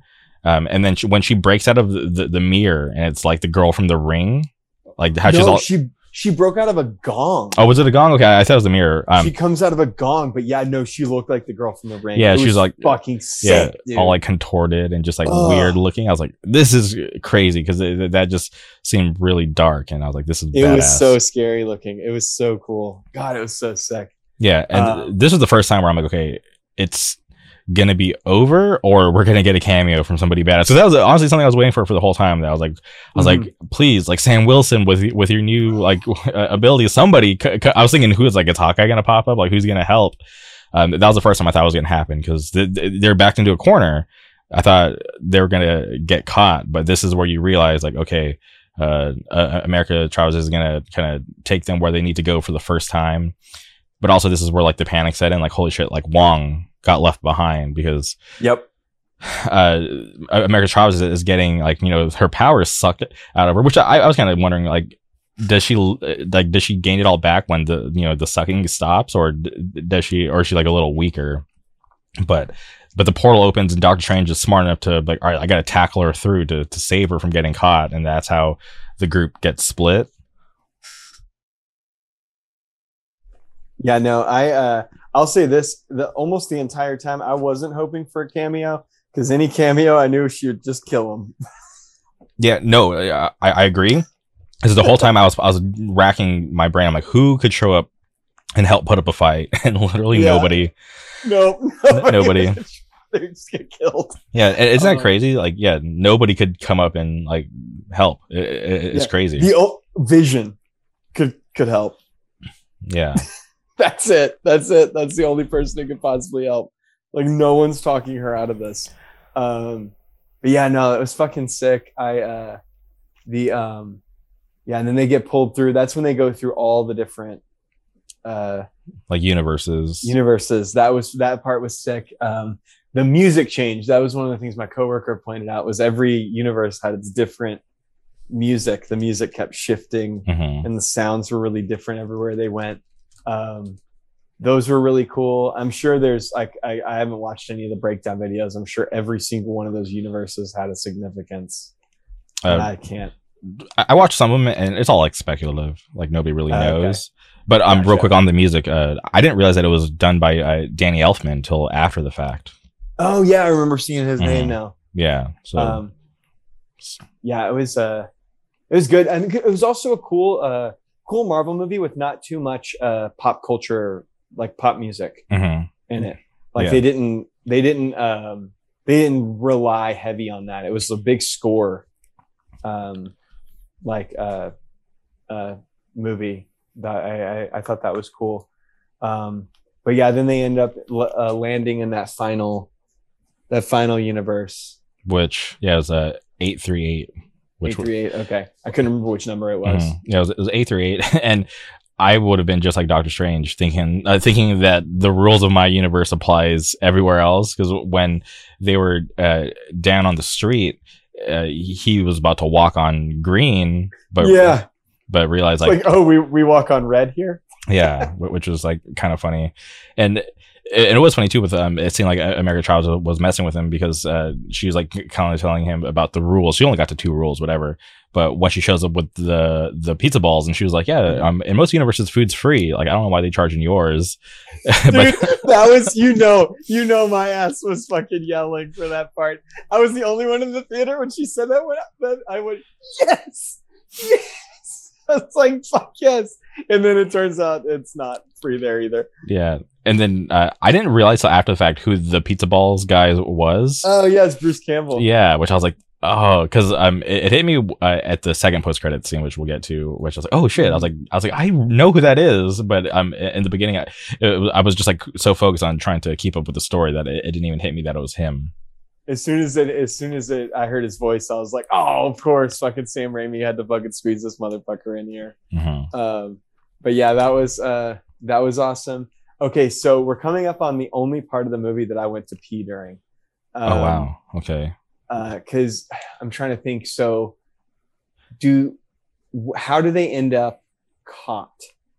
So they're they're talking um, and, and eating cheese balls, and they're, they're trying to figure out how to get back to, to Wong because like their focus is Wong, and then and they, they, go to look. They go to the the um, the, the the sanctum because they're like the we need to sanctum, yeah. find the That's it. other other me because the other him was Mhm. the dead de- de- defender strange so this one's like yeah we need to find the other other me then they show up to the sanctum they discover the Strange is statue dead. yeah they, they discover the statue they're like oh he um, you know, uh, uh, gave his life to defeating thanos mordo comes out and he tells uh, uh, american chavez he's just like yo like this guy wanted to kill me in my universe so just be be prepared.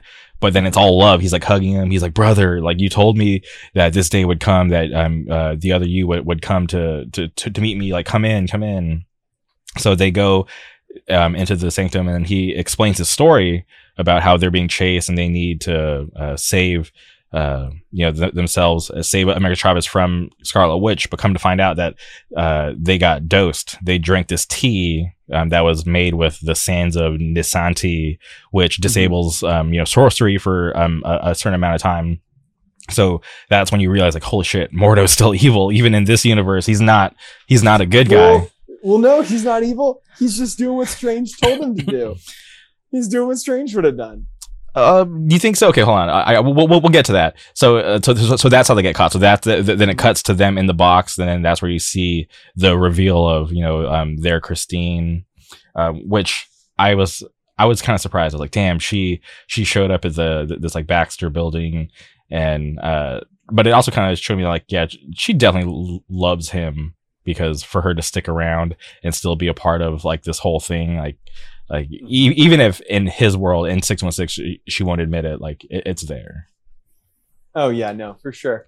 But I mean, it's it's one of those things. I mean, I I I, I think it's the same. I think that he had the same. Uh, I, I saw a funny meme that was uh, it was a picture of uh, Doctor Strange and Christine, and it said, uh, "In every in every universe, uh, Doctor Strange has no bitches," and um, and I, I thought that was funny. Mhm. Um, but uh, but I think in every universe, he's the one who had to hold the knife, and she could respect him for it, but she couldn't love him for it. And I think that's the issue that, um, and that's where where you say you say Strange wouldn't have told Mordo to do that. I think that every other Strange is different than our Strange Mhm. every other strange is different than the 616 strange and the 616 strange is just uniquely able to learn from his mistakes. Whereas most of the other strangers always think they have the right answer. And given it might be the fact that our strange is getting this master class in what all the other strangers do wrong Mhm. that he's able to remember that he is he's fallible.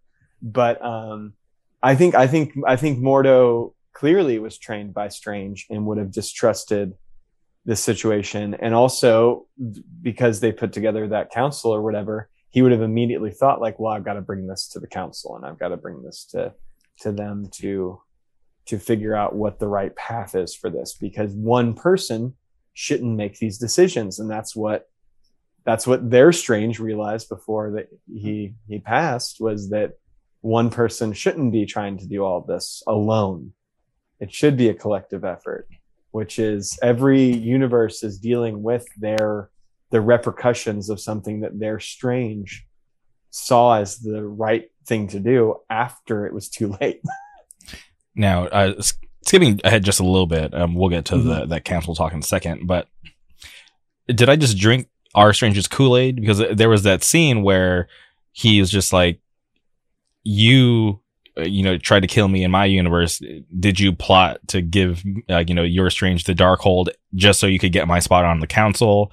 Like you're like you know you're still evil. I i don't remember the exact conversation because I, I saw the movie yesterday and i don't have the script but it, do you remember that scene where he's going at him? That's exactly what he says. So I, I took that to be real that Mordo did all that to get rid of Strange. He kind of set him up. I don't think so. I think he was just goading Mordo off of the the the thing because Mhm. he couldn't do anything to him while he was up there. hmm He was trying to get Mordo mad. He was trying to get Mordo down Okay. because he, I think, because that was because there's also a moment where Strange realizes that he can't he can't bargain with Mordo, Yeah. so he's going to goad him instead. Oh, okay. See, see, and this is me writing for our Strange, right? So I'm like, yeah, he's telling the truth. Like, like you, you got the, uh, your Strange killed. No, I think that Mordo okay. was good. And I think that Mordo was good because different circumstances happened in his universe hmm to True. not pull him down a dark path. Um, because it's it's it's it's just all love. It's all love when he sees that strange. He doesn't kill him. Yeah, because he easily could have just offed him when he drank the, t- the, the the tea. Yeah.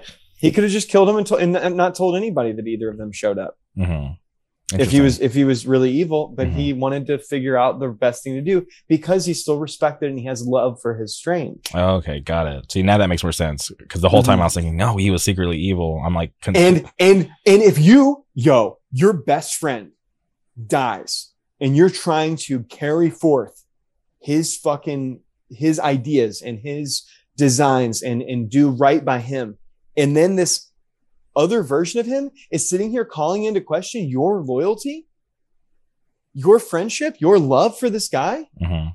you're gonna go fist fight this motherfucker. yeah, true. It, it's you know, it, it's It worked. it's eight three eight versus everybody else. you know, you, Yeah. you can't trust anybody from any other universe. Okay, all right. So cutting back to them being captured, and then you you, you see uh, Doctor this Strange. is when I peed.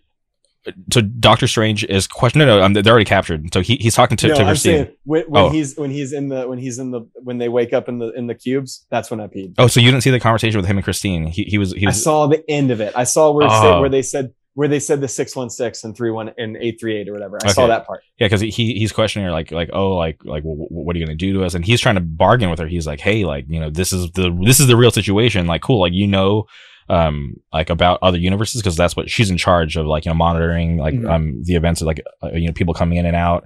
And he's like, yo, like I'm trying to tell you, like we, you need to let us out because we're gonna. Uh, try to save this kid, and you guys can't stop the Scarlet Witch. And then he's questioning, like, like, what is this? Are you guys Shield? uh, the Avengers, is this Hydra? And then Mordo steps in, is like, no, like this is like the Illuminati. And then he's like, the Illumina what? And and that's when I'm like, holy shit, it's actually going down because cutting Yeah, cutting back, same. dude, cutting back to the Super Bowl trailer, right? Remember when I had hit you up? I'm like, dude, did you see the trailer where that's where they showed that that shot of um, Doctor Mhm. Strange down, and then you hear the voice of uh, Patrick, um, what's his name, uh, Patrick Stewart, and you're like, holy shit, it's happening! Like finally, it's happening. And then that's when I started to get amped up. I'm like, this is it. Cause you see him walking through with the, the Ultron Sentry soldiers and you're like, we're actually going to see it. Like this is actually about to go down. And when he's there kind of talking and it's the, the, the first, um, action, right? You see, um, uh, Captain Britain's shield get thrown. And I'm like, dude, this is like, like for anybody who didn't watch What If, I'm like, I, I kind of feel bad because I felt like so many things like made sense Yeah. because I, I I watched What If. Um, so when when you see um, you know, Captain Carter, uh, I was like, that's crazy. And they like introduce her like, oh, the, the first Avenger, and then I automatically started thinking like, oh, who else is an Avenger in this universe? Because if uh, she's the leader, that's uh, cool. But I, I wonder who else she recruited. And then as they went down the line, I was blown away because Yeah. I couldn't believe they brought back the guy who played Black Bolt in that, Humans. that's I got so excited because, dude. After that Inhumans debacle, they just scrubbed Inhumans, right? But for them to have the same actor and to have him look that badass up there, he looked great. I was so excited. I'm like, okay, cool. At least they're open to talking about Inhumans like on such a big scale again that I was Mhm. like, it, it had me so so. They they made they made him look so badass. I was like, this is so Yeah. sick. He looked he looked great. They really fucked it up because he actually like in in Inhumans, I didn't think he was too bad in it. hmm The show sucked, Yeah, but I didn't think that he was too bad in it. but maybe He that's why they brought him back because he, He was probably one of the best parts of it. And it- the most frustrating thing is that fucking dude from Game of Thrones, Ramsay Bolton in it, wasn't that great in it. Mhm.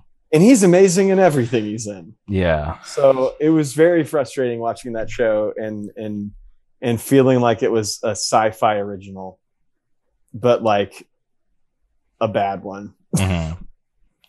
And then it goes down right to Captain Marvel. Which is like, oh, it's a Maria Rambeau, and you're like, oh, cool. Like that was like highly speculated, so I wasn't too surprised by that. Mm-hmm. But then when Mordo introduces the next verse. He's like, "Oh, this is the smartest man in the." And before he can even say universe, I'm like, "Is this really fucking happening?" And then you see, I, I couldn't fucking believe dude, it. when the portal opens and it's John Krasinski, I'm like, he really got casted as fucking Reed Richards. Holy shit! And I was like, like I just couldn't believe that it, it was real. I'm like, this is fucking so sick. I, I was so pumped up. And they start like explaining, you know, to Doctor Strange, like, yo, like, you're the problem, right? Like, you know, you cause all this shit. Like, you literally killed off an entire universe because of, um, you know, your dealings with the Darkhold. And then, um, I, I don't remember exactly at what point in the conversation, but then they kind of, you know, introduce like, oh, and here's like the last, or they said like the sixth member or whatever. And then in comes wheeling, like, you know, Professor X, and uh, I, I I don't know if you caught it, but this was like he used the same color scheme as uh, the '90s cartoon, like with like the yellow Yeah. wheelchair, the the Mhm. green suit, and like as he's wheeling in, like you can faintly hear the X Men theme, and I'm just like, this is fucking badass. This is so sick because I I, I love the X Men and, and the fact that like we're gonna get an X Men Marvel Studios movie. This is like something I've wanted for a really long time. It just got me so pumped. And then when you see him like roll in and like introduce himself, you're like, this is actually happening. The fucking Illuminati's there. Uh, Black Bolt, which I still cannot believe. And then even just seeing Reed Richards, I, I was just completely blown away at that whole scene and just them interacting with Doctor Strange. It was just this like mind blowing thing because that was like the first time since they've acquired Fox where we get to see these interactions. Mm-hmm. So it, it, it was like for me, uh, uh, like this like crazy moment. But uh, I, I'm, I'm just curious about as this is all unfolding. Like, like what are you thinking? bro i was losing my fucking mind i was being i was being so obnoxious um as, uh, big su- surprise sky's blue and water's wet and i was obnoxious um but uh when fucking when krasinski shows up i was like i was like yo what the fuck and then uh when uh so i knew patrick stewart was in it because somebody at fucking work let it slip because i haven't watched any of the previews since like i didn't even see that one where you talked about hearing Patrick Stewart's voice, I still was I was I was off previews at that point. I was like, I don't care to see anything more. I'm just going to see the movie, and I don't want anything more more given to me.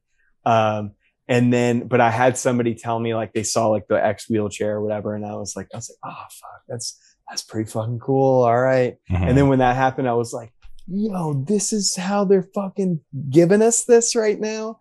Like, oh, I was, I was, I was fucking blown away, man. I was so, I was thrilled. I was, I was absolutely, and that's my, that was the moment where I was like, I'm reading a fucking comic book right now. Mhm. I was like, I turned the page and all these characters just showed up. Like, I had no idea these characters were showing up. And then I turned the page and then this happened. Like, I, that was the point where I was like, damn, this one, this is that, that was the point where that movie really felt like Spider Man did to me. Mhm. And I got that, I had that wonder, that feeling of wonder that, uh, that I go to these movies to feel. And in that conversation, you hear John Krasinski uh, use this word incursion, which is like this reoccurring word throughout the film. And then you kind of realize, like, okay, this is definitely how they're going to fold in like the mutants with this incursion where, uh, you know, two universes or, you know, collide and obviously like one has to lose. Um, Mhm. and I'm like, okay, that that that was interesting because it was always the big question, like, how are they going to bring mutants in? Because this shit has been going on for so long. Are they just going to randomly appear? It's like, no. Now we're going to have these universes collide, and then we're going to fold into one new universe. Yep. Um, so uh, that made me There's happy. I think there's going to be where they say like there's an incursion and one universe destroys the other one or something like that. Mhm. There's going to be an incursion and they're going to save both. Okay. I think that's what's going to happen is there's going to be an incursion and there's going to be a situation where rather than lose one of them, they're just going to become one. And that's how we're going to end up with this incorporation of all of the things together. So that that happens, and it was like this holy shit moment gets interrupted by Scarlet Witch showing up, right? And she's she's she starts to fuck everybody up. But as Oh no, we um before that uh she takes the body. oh okay, do- I'm, hold on, I'm sorry, I, I'm skipping around.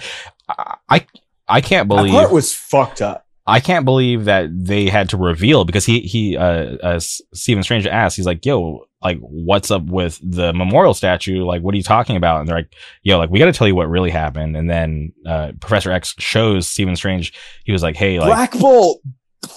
yeah, he was like, "Hey, you, you know, took uh, upon the dark Darkhold, you killed off this other entire universe, and um, you uh, used those powers to help defeat Thanos, but you killed off an entire universe. Like we have to."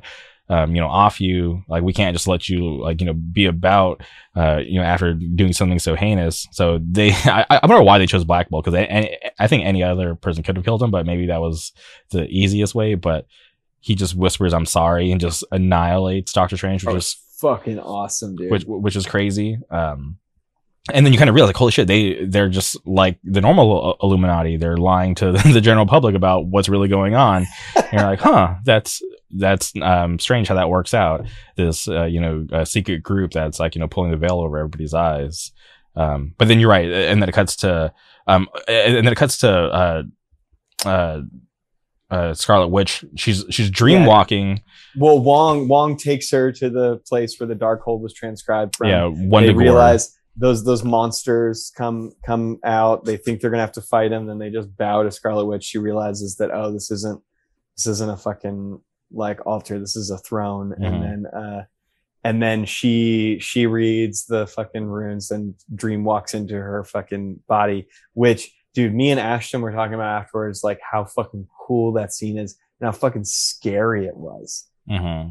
Because It's it was so like it was like it was like like super like voyeuristic with like her just kind of creeping through the house, like watching the the the family and um you know eight through eight Scarlet Witch could sense that something was there and it, was off. Mhm. Um, And she looks at the coffee cup and it's like an ocean. yeah, that was that, was pretty part was crazy. so fucking cool. And then all the pictures start looking. That part fucking creeped me out too. That part was awesome. but I thought it was awesome. Like when uh, Scarlet Witch, you know, completes the the dream walk and takes over the eight through eight Scarlet Witch's body, and then she looks at the camera. She breaks the fourth wall, and you're kind of like, oh shit, like she, she knows we're here, and then she just kind of goes about, and you're like, that's pretty insane. Yeah, dude. It, Raimi did so many fucking classic, like classic Raimi things during during the movie, and I feel like that was one of them. Um, dude, the way though, talking about like just the filmmaking for that scene too.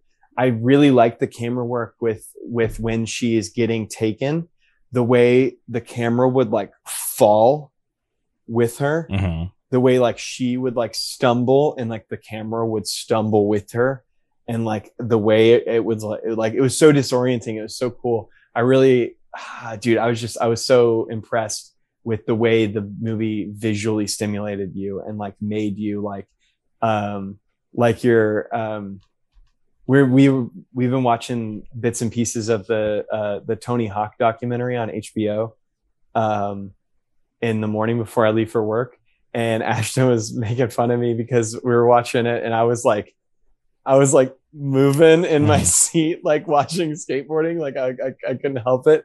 And I felt like that was like a thing this movie did was like it made me like like move like you're playing like Mario Kart or something like you like like the the camera would shift and you feel yourself like leaning with it. And I thought ah, it was so cool. Anytime a movie can make you like actually change your composure like uh is is it was so cool. It was and that's like that's just good filmmaking. That's good camera work.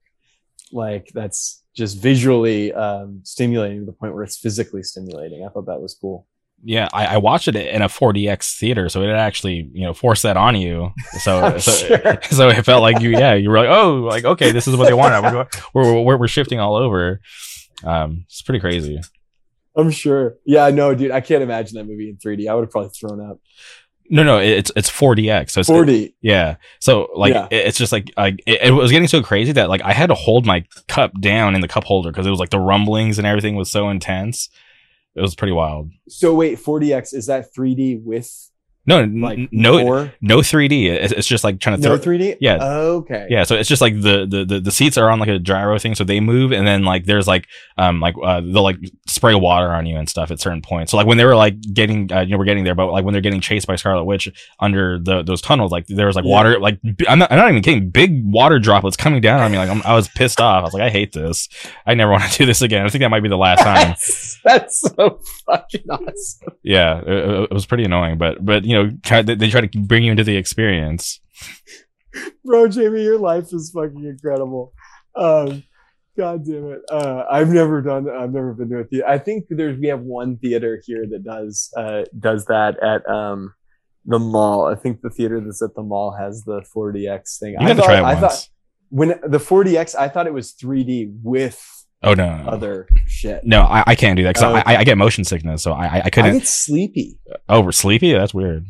3D makes me sleepy. The last 3D movie I saw, I went and saw um, when they did all of the Star Wars movies in 3D, Okay. um, or all the OG, or like the um, the not the OG, the um, the prequel uh, in Mhm. 3D. We went and saw Phantom Menace in 3D, and I fell asleep during my favorite part of the movie. Dang, so it, it takes a toll on you then. Yeah, like I was like the my favorite part of the movie in this because it's so dark. Mhm. the 3D glasses make everything so dark. So I just like was like just couldn't keep my eyes open. I just nodded off during the Starfighter scene. That's like my favorite scene in the movie. Um, but uh, but yeah, um, yeah. So she she takes the body. She shows up at the Illuminati, and they decide that they've got this. And before we get to the the the the, the big fight scene, right?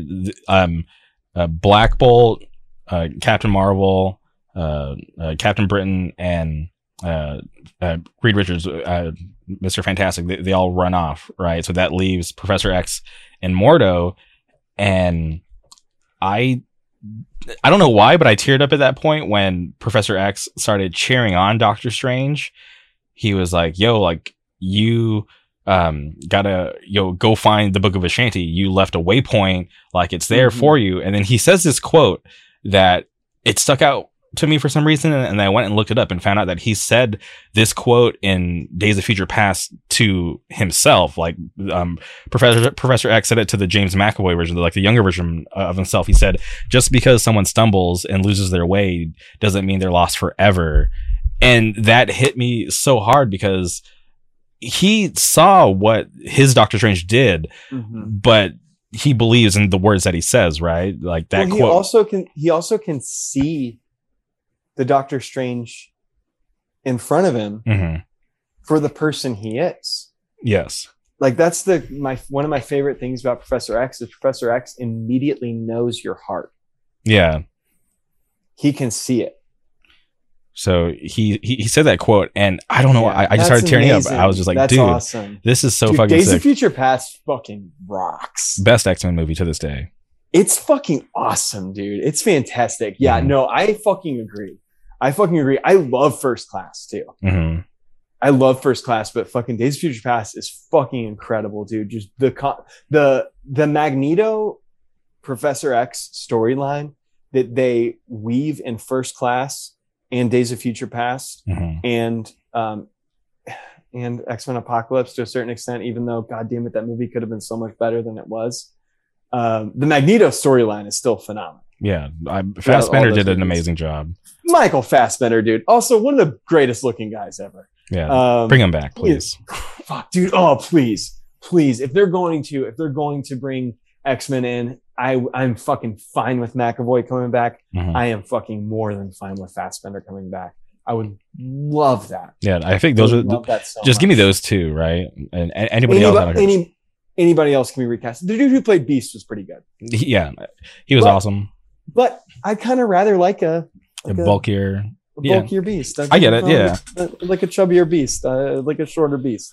Um, but um, but yeah, all all X X movie aside, um, th- I didn't realize that line was that that line was also in that one. That's that's fucking awesome. Raimi did a fantastic job. Yeah, th- that that was such a good callback, and it and it made me happy too because that whole time he's getting persecuted, and I'm like, are they really gonna kill him off? Like, are they not gonna let him, you know, proceed? But then it's just like, okay, it's like it seemed like the whole council was against him except for Pro- Professor X. He had the one person that was cheering him on, and that was enough for me to be like, all right, hell yeah, like the, it, it's not all bad, right? Yeah, no, dude, and fucking uh so then the next thing is the fight scene and Jesus Christ, dude. Oh my god, I That is some of the most gruesome shit Marvel's ever done. and and, and this is okay and and, and you got to think right Tho- that team all together couldn't uh you know uh take out uh thanos. Uh they needed the the Darkhold to like all right th- like th- th- this whole team like you know it had to be like some of the strongest to survive. Cool. Um but then you look at uh, scarlet witch she comes in and just annihilates all of them like super easy.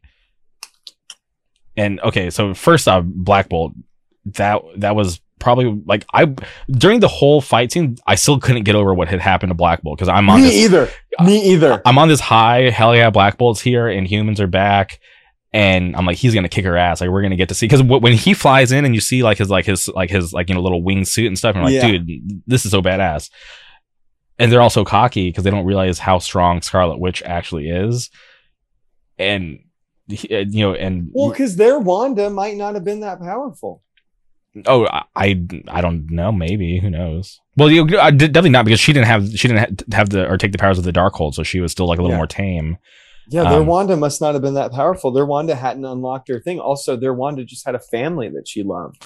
yeah she she was she was just chilling but when reed richards is explaining to him like black bolt could kill you with like a whisper or, or like with his mouth or whatever and then uh, she's like what mouth? and then it cuts back to black bolt and his mouth is gone like it like it reminded the matrix um hi- his mouth was gone and you're like oh crap like i guess black bolt's just gonna have to sit this one out and then he starts to freak out because his mouth's gone and then you realize he starts screaming internally and his head just implodes and you're just like holy shit his Like like blew his fucking brains out. yeah dude. like blood out of his nose his eyes are like bulged and his head caved in and then like you can see like the side of his mask like allegedly like the his brain spilled over to like the side of his mask and you're like this is brutal and it and it just unreal. and it just doesn't stop like like we haven't seen mutants killing like you know uh, mutants like that in any movie like nothing that brutal No. like even when, when you think to like deadpool that's like rated r like you, you don't see anything like that Yeah, it was pretty fucked up. I and then God, dude, the way she fucking like spaghetti squashes fucking uh Reed Richards, dude. Like Dude, she like pops his head like a pimple she just shreds him. Yeah, she she like shreds his whole body, but then gets to his head and just like boop, and just like what the hell's going Yeah. on? And That was fucking gross. I, I wish we could have at least seen a little more of Reed Richards because like okay like too. we, got to see Black Bolt's power and what he could do, but we didn't get to really see him stretch too much or do anything uh, that crazy. Uh, but yeah, he got destroyed really fast, and then all that's left is uh, Captain Britain and Captain Marvel. And I'm like, all right, like for sure, Captain Britain's not gonna do shit because she's just a super soldier. I was like, I was like, Captain Marvel's got this. Like, it, will be a, a crazy fight. But they still same thing. They both get destroyed, and Captain Marvel gets cut in. Or I actually not not Captain Marvel. Uh, Captain Britain gets cut in half, and fucked up. that was pretty brutal because she was, uh, you know, she, she had the the, the cool had her own callback. Yeah, she had the cool callback, callback the you know the Captain I America do line. this all day. yeah, which I thought was cool. Um, but then nope, she just gets cut right in half with her own shield, and you're like, yep, that vibranium will do that. And yeah, dude, that was and then and then Captain Marvel gets crushed by the big statue. yeah she gets like okay and and what, what i thought was kind of interesting I, I was trying to figure out like w- when they were kind of like uh you know uh in each other's face in the air spinning and was it scarlet witch like kind of like took off captain marvel's mask? Because it seemed like she was like pulling her mask off. Um it was like disintegrating type Oh yeah. which i was like does that like weaken her or wh- what's going on with that No, I think that was kind of like showing you like, oh, this is like they're like going through a thing, and this it, it's like destroying the material, Mhm. like because they're they're they're locked in it so hard. I don't know. That part was gnarly. It is it is also one of those things where it's like, it's like we're kind of connected to these characters because you know, like Black Bolt, we know about Black Bolt. Even if you hated Inhumans, you're still like aware of the character and his tragedy and all this stuff. And and you know everybody knows Reed Richards and everybody you know we understand what Captain Britain is even if you hadn't seen What If you can like understand that like oh it's just you know this is just an alternate version where Peggy Carter got the serum and blah blah blah and she probably had a lot of the same life experiences as um as Steve and like still has like that tragic story and yada yada and oh you know um uh Maria Rambeau like obviously she went through the same thing Carol Danvers it's just her instead of Carol Mhm. that this happened to, and she probably is going had the same horrible time with the Kree and uh and whatnot. And these are fucking nobodies to Wanda. She has no idea who any of these people are. She doesn't fucking care. She's just gonna kill them. yeah because she's she's still just hyper focused on just getting america chavez are no one to her. These Yeah. people are fucking no one her. there's something in her way, and she's just gonna fucking kill them. And she does. She takes two two of them out as quickly as fucking possible. Yeah. And am I wrong? Did she do that whole thing barefoot? Because I think so. Yeah, she just showed up, and I don't think she was wearing shoes. And I was just like, because she just flew from her house. Right? I remember her, her kids Yeah. were sleeping, and she's like, "All right, cool. Like, I'm, I'm heading to the Baxter Foundation. I'm gonna, you know, take what's mine." And uh, you know, as like the, this whole fight's you know taking place, um, you know, Doctor Strange is trying to talk to Mordo. He's just like, "Hey." Like I got to get to the Book of Vishanti. Like cast your vote, cast your vote, and he, um, you know, eventually casts his vote to to kill Doctor Strange, and that's where he is smart with his words and gets him to get frustrated and come down and fight him.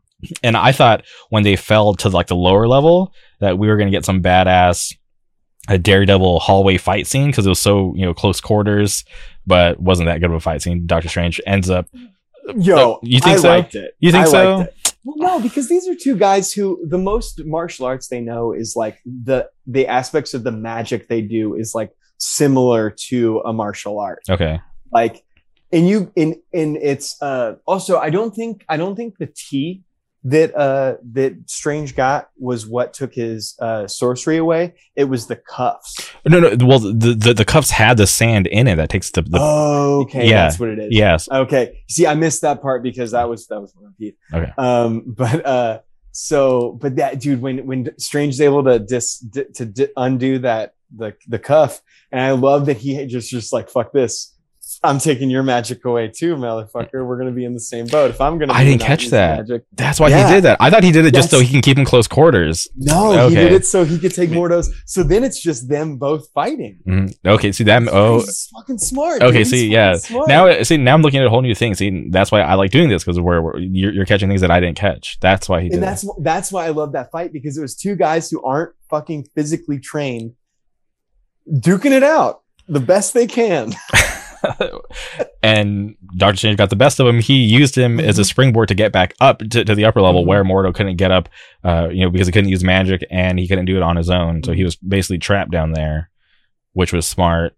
And while, while that's going on, you have uh, Christine and uh, America Chavez, and she's like, "Hey, I got to get out of here! Like this shit's uh, like about to happen." And she's Christine's frantically trying to type this unnecessary long code to open the the cage, but computer gets taken over by a Scarlet By Witch, um, and they're like stressing out. And she's, I don't know, Christine created this whole thing, so she knew that the stupid fire extinguisher thing wasn't going to break the glass. But then you see uh, uh, America Chavez gets frustrated, so she punches it, dents the glass. She's like, "Oh shit, I can do this! Like, like what's up?" Um, but then at, at that point, I'm drawing a blank on what distracts Wanda from uh from Xavier. Oh no, you're right. Okay, yes, it, it- it cuts to Professor X because he lagged behind because he gave Doctor Strange the little speech, and then he shows up and he gets in her mind and he tries to save her. Like he's like walking through like that that white room through the doorway, and then he gets to her little rock hut. There's the TV playing the WandaVision episode one intro, and that that made me sad because um she was you know trapped in her own mind and the the the, the Darkhold was basically you know running shop inside of her own mind and you're kind of like damn she's still in there like the wanda that we know and like but she's being controlled because she kind of succumbed to the to the Darkhold you know Oh no, no, that wasn't. He was talking to the Wanda from that universe. so i mix that up Yeah, he was talking to the Wanda whose body was being taken over. He was trying to get her to take back control. of her body okay okay got it And then while and then while he's talking to her, dude, that part was fucking terrifying. She looked so fucking scary yeah because well when can, she uh, when she yeah, 'cause fucking it- grabbed w- when the, the the evil wanda showed because you saw the the the red smoke the red smoke coming in. Yeah, and I didn't. Yeah, and, and then go- once again, another brutal killing. Right? unreal brutal killing. Dude. She, she just snaps his neck, and then it cuts to present day, and then you And see him slumped. Skin was her skin was all gray and scary looking. Oh, she was so scary looking. It's But- so good. Yeah, But her the- nails, her nails were like all gnarly and claw, like her claw like. Oh, so good. yeah, that was a, a death bummer because Mhm. he- here we go again. Another person that we were so stoked to see on screen just gets Yep. offed like nothing. Um, and then it cuts to um, America Chavez and Christine running, but then they see this shadow, you know, from the distance, and they're scared because they don't know what's coming around the corner. and then it, come to find out is Doctor Strange running right past them, trying to find them, and then he kind of cuts back, and that's how they kind of like you know join up again, which I thought was like holy shit, like they're all here, and he's trying to tell Christine like, hey, you got to trust me, and she's like, oh, that's what like the other Doctor Strange said and and then uh, luckily uh, America Chavez like kind of speaks um and she's like no like this guy this one's different. And and then she kind of believes America because America's seen all these different Doctor Stranges through like all these different universes which I thought was cool. I'm happy that she spoke up and kind of uh, you know showed Christine that he wasn't just like all the other Doctor Stranges. Yeah dude that that the I really liked the story of this of this Doctor Strange movie. Like I heard somebody complaining about the plot the plot is sound. mm-hmm. Like it has the the plot is very sound. It is a very is a very explanatory journey of an arrogant man becoming like more hum- becoming humble. yeah, because he gets this unique perspective. He gets to see the outcome of his own life in other universes if he would have made different choices. Mm-hmm. Uh, you know, whether if be, he had, if he had if he had taken help, if he had trusted that other people are capable of of doing of doing the thing. Also, if he had known that it and and the and the thing is, here's the thing. Maybe our Doctor Strange, even in that first in even in the first uh, Avengers or in Infinity War, um, was maybe the only Strange willing to trust that someone else is capable of doing the thing of handling the scalpel. Because he did it when he he did it when he when he gave the time stone over. He said, "All right, mm-hmm. I'm going to trust that everybody else is going to do what they're supposed to do, even though I'm making the decision now." Mm-hmm.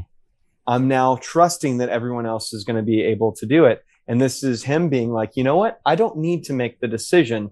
I can decide that we can all do this together. And I think this, it's, it's, if, especially if we're getting to maybe another shot at a defenders situation in the Marvel universe, we're getting to another situation where Doctor Strange is going to be more of a team player than he's ever been before where he doesn't need to be the quarterback. Mm. He can he can be the running back too. I like just these constant interactions with Christine because obviously that's that's the you know for, for now the the love of his life and mm-hmm. he's constantly thinking about her and even when he even when they got captured I'm not sure if you saw this or, or you were in the bathroom at this point but he asked her like oh like um like what are we like in this universe mm-hmm. and and she just like tells him like oh like you know like i don't know. And then he's just like yeah. he kind of realizes like oh like we once again she I, said she says we never figured that out. Yeah yeah. And it's just like one of those things like damn it's just another you know missed opportunity. Didn't get to tell her how he really felt. And in every in every universe doctor strange has no bitches. Yeah just like that meme that you saw. Um and I, I I like that because uh, it, and it's just like the the what if story, right? He travels, you know, so far to try to, um, you know, uh, find his love, you know, because obviously, she, like in all these different instances, she dies, but he's trying so hard to prevent her death. But every little thing that he does, she she dies, like like no matter what. And to me, it just feels like he's not not intentionally chasing this love, but he's getting put in these circumstances where he's questioning like, what if he did something different, right? And obviously, he was mm-hmm. gone for those five years. Um, but before the, he blipped, you know, he he was mean to her. He didn't really appreciate her the way that he should have. Um, and th- that's something that I found was really interesting because he's just getting, you know, like I said, he's getting like this unique perspective of his own life uh, because not all of us get to travel the, the universes. And you know, even like like this movie, like putting into perspective the first Doctor Strange, it almost makes me kind of glad I had the issues I had with the first Doctor Strange. Okay. With the sidelining of Christine as a character, because I think that it makes this movie make even more sense that Christine was sidelined because that's what he does. Yeah. He's so focused on his own success and getting his own like abilities back and doing these things for himself because he's so selfish in a lot of ways that he does just ignore the relationships in his life. And am I crazy? Uh, I I was watching this breakdown, and they said to this day Doctor Strange still can't use his hands. That's why there's that scene of um, hi- his tie getting tied. He's using magic. Oh shit, you might be right. He might still have like a de- a, a problem with the dexterity. Yeah, but but it, but then think about it. Like, yeah, I haven't really. he's he's normally flying around, you know. yeah, I mean, anything he's doing with his Yeah. hands is all like motions and shit. So I, Um, I, I was just kind of tripping out about that because I, I I thought about it. I'm like, oh, is that true? I did just think about this because I can't remember if we've talked about this before um, with the What If series, uh, but the Doctor Strange one in particular. Um, and I've never read the book. I think it's I, I can't remember if it's Orwell or not, but uh, but I loved the movie when I was a kid. Did you ever see the Time Machine with Guy Pearce? No, I never watched it. Bro, you should watch the Time Machine sometime. It's fucking sick. Mhm. um but uh it's very much that um like given it's they're not ripping off the movie they're probably ripping off the book but that doctor strange story and what if is the time machine Interesting. Okay. it's it's the premise of the time machine it's pretty sick it's pretty it's pretty sick and it also like kind of comes to an almost similar conclusion but a little different but i i highly recommend it. and guy pearce is fucking great in it um Mhm. I can't remember anybody else who's in it because I was like real young when I saw it. I want to say I saw it in theaters in like the 90s or something, or maybe the early 2000s. I can't remember now how old I was when I saw it, but I really liked it, and it's pretty, it's pretty, it's pretty intriguing, um, and interesting uh, story. Um, but yeah, back to the movie. So okay, here's here's the one one of the issues I have with the movie. like, Okay. one of the sole issues I have with the movie. That chase through the pipe, through Okay. the tunnel. Mhm. Why'd they stop? When they close the door and she didn't break through immediately. Yeah, they they they stop and they wait for her for a second. I don't remember why they stopped. I think that's why they stopped is because she didn't break through immediately. So I think they were all just puzzled, like what's going on, Okay. and that's when you know, like you see like the slow motion, and then it cuts to America Chavez, and she's like, "Where'd she go?" And then there's the jump scare, and I, I think it was just to set that up. If I'm being Okay. Okay. Because that was the thing. I was, I was like, I was like, wait, why did they fucking stop running?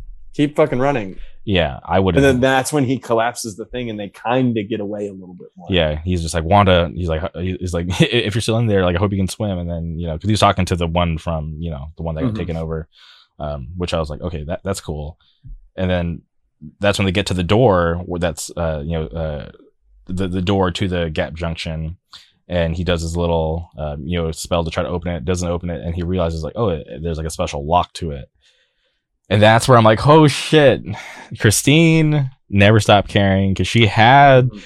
The watch that she gave him as a gift, Mhm. um, even after uh, you know he got into that accident. Because you know in that universe he Yep. still gets in the accident and hurts his hands. Mhm. She kept his watch and she was like, "Here, like I, I, th- like I think this is it." And then sure enough, that watch that, that she gave him is the the key to unlock this door to go to the gap junction in between all the universes, which is crazy to me. One little That part was watch. neat.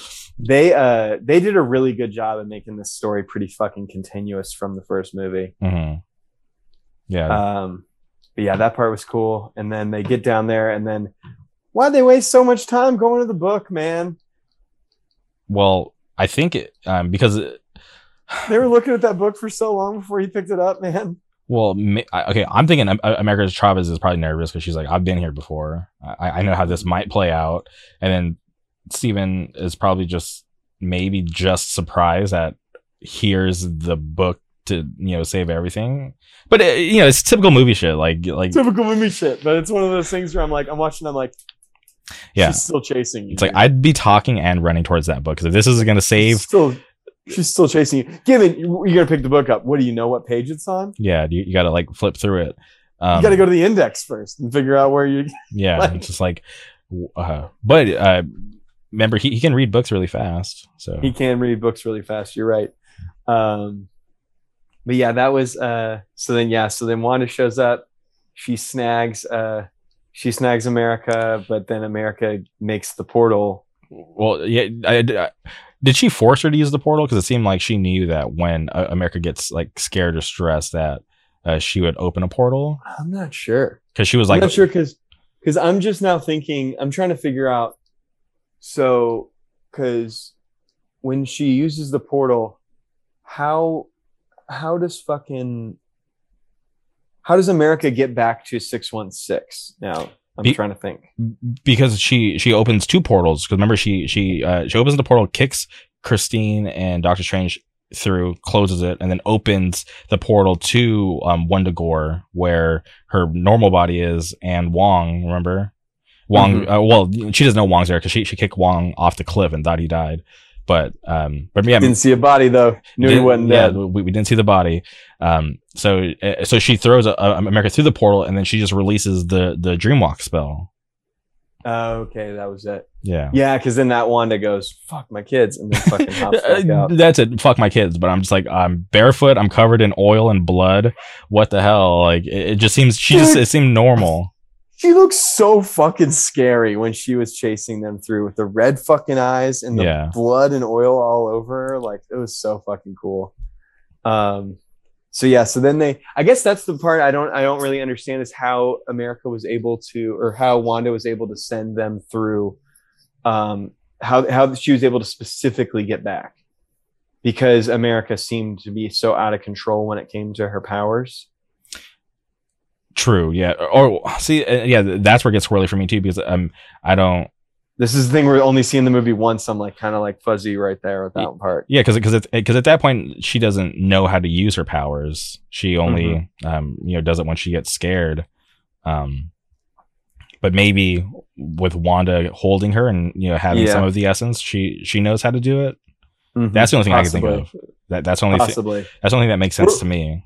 We're gonna say that, and if somebody uh, if somebody has an issue with it, they'll they'll they'll tell us. Yeah. deal with it. Correct us if we're wrong. 'cause I yeah, I'm trying to figure it out. But um, but at that point, I'm just kind of like, okay, this is now we're on, we're on a clock because you see uh, America get put on that um that like sacrificial table thing. Mhm. and she starts to get her power sucked. But at this time, I'm like, okay, now I got to s- suspend a little bit of disbelief because I imagine that spell not going to take that long to suck her power out. But then it cuts to Strange and Christine in this like you know dark, desolate universe, and th- then they play out that whole part. So I'm just okay, all right. Let me just imagine that this is you know that spell is taking way longer than it should because they're trying to find uh you know they're in this universe now so they're like, all right maybe we got to find the other other strange because there's you know that's like their beacon right? They always got to get to the sanctum Yeah. to try to figure out what's going on. And um it, it was a little creepy right? They, they they show up and there's like that scene where you see like it, it kind of looks up and you see like a figure kind of like walk away from like the window from the top of the sanctum. Yeah, so you know, you're like, okay, there's some sort of some version of Doctor Strange up there, but like, what kind of version is he gonna uh, walk into? And sure enough, he he goes up. Like for some reason, Christine stays outside. I don't know why she just uh, waited outside. I, I probably would have went with him, but he walks up and then uh, he finds just like this dark version of, of himself. You know, longer beard, uh, has the Darkhold at his waist, and you're like, holy shit, this is not gonna be a friendly. This guy's up to no good Mhm. And uh, and you know Doctor Strange realizes he's like okay he's like I need to get the dark Darkhold to to get back to where uh, uh America Chavez is to to save her before she gets killed and then uh were you a fan of that fight scene with the the the music notes the music notes. Um, I thought it was funny. hmm I thought it was funny. I uh, I'm gonna assume like if like for big Doctor Strange heads, that must be something like from a comic, like the fighting with the the the music notes and whatnot. Um, but it was extremely like visually stimulating. I will say that. Like the way they made it all look hmm was very like very um i don't know intricate and interesting to like watch happen but it was pretty uh pretty fantastical. Yeah. Very uh very uh dungeons and dragons. This movie was very dungeons and dragons. Yeah it, it was an interesting take because obviously like we've seen the spell battles we've seen the fist fights. So for them to go at it with like you know the score i, I thought it was it was pretty interesting. Um, maybe I, I would enjoy it more if i watched it again so I, I could you know pick up on things that i missed the first time yeah no i thought it was definitely an interesting way to fight because also i mean you're looking at strange fighting strange how does this go yeah it's creative. That's how it's going to have to go.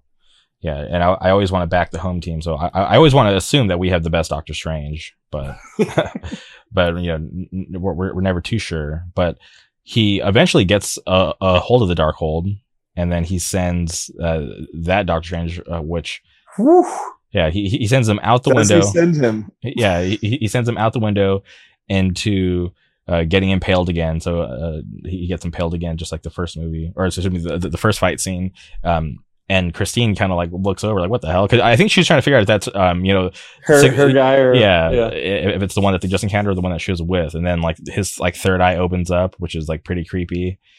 And come to find out that Doctor Strange is gonna use the Darkhold to to dreamwalk to save uh, America Chavez. And Christine asked him, and and uh, first of all, she's pissed off that he's using Darkhold. She's like, "You're just like the other one," blah blah blah. And he's like, "No, just trust Mhm. me."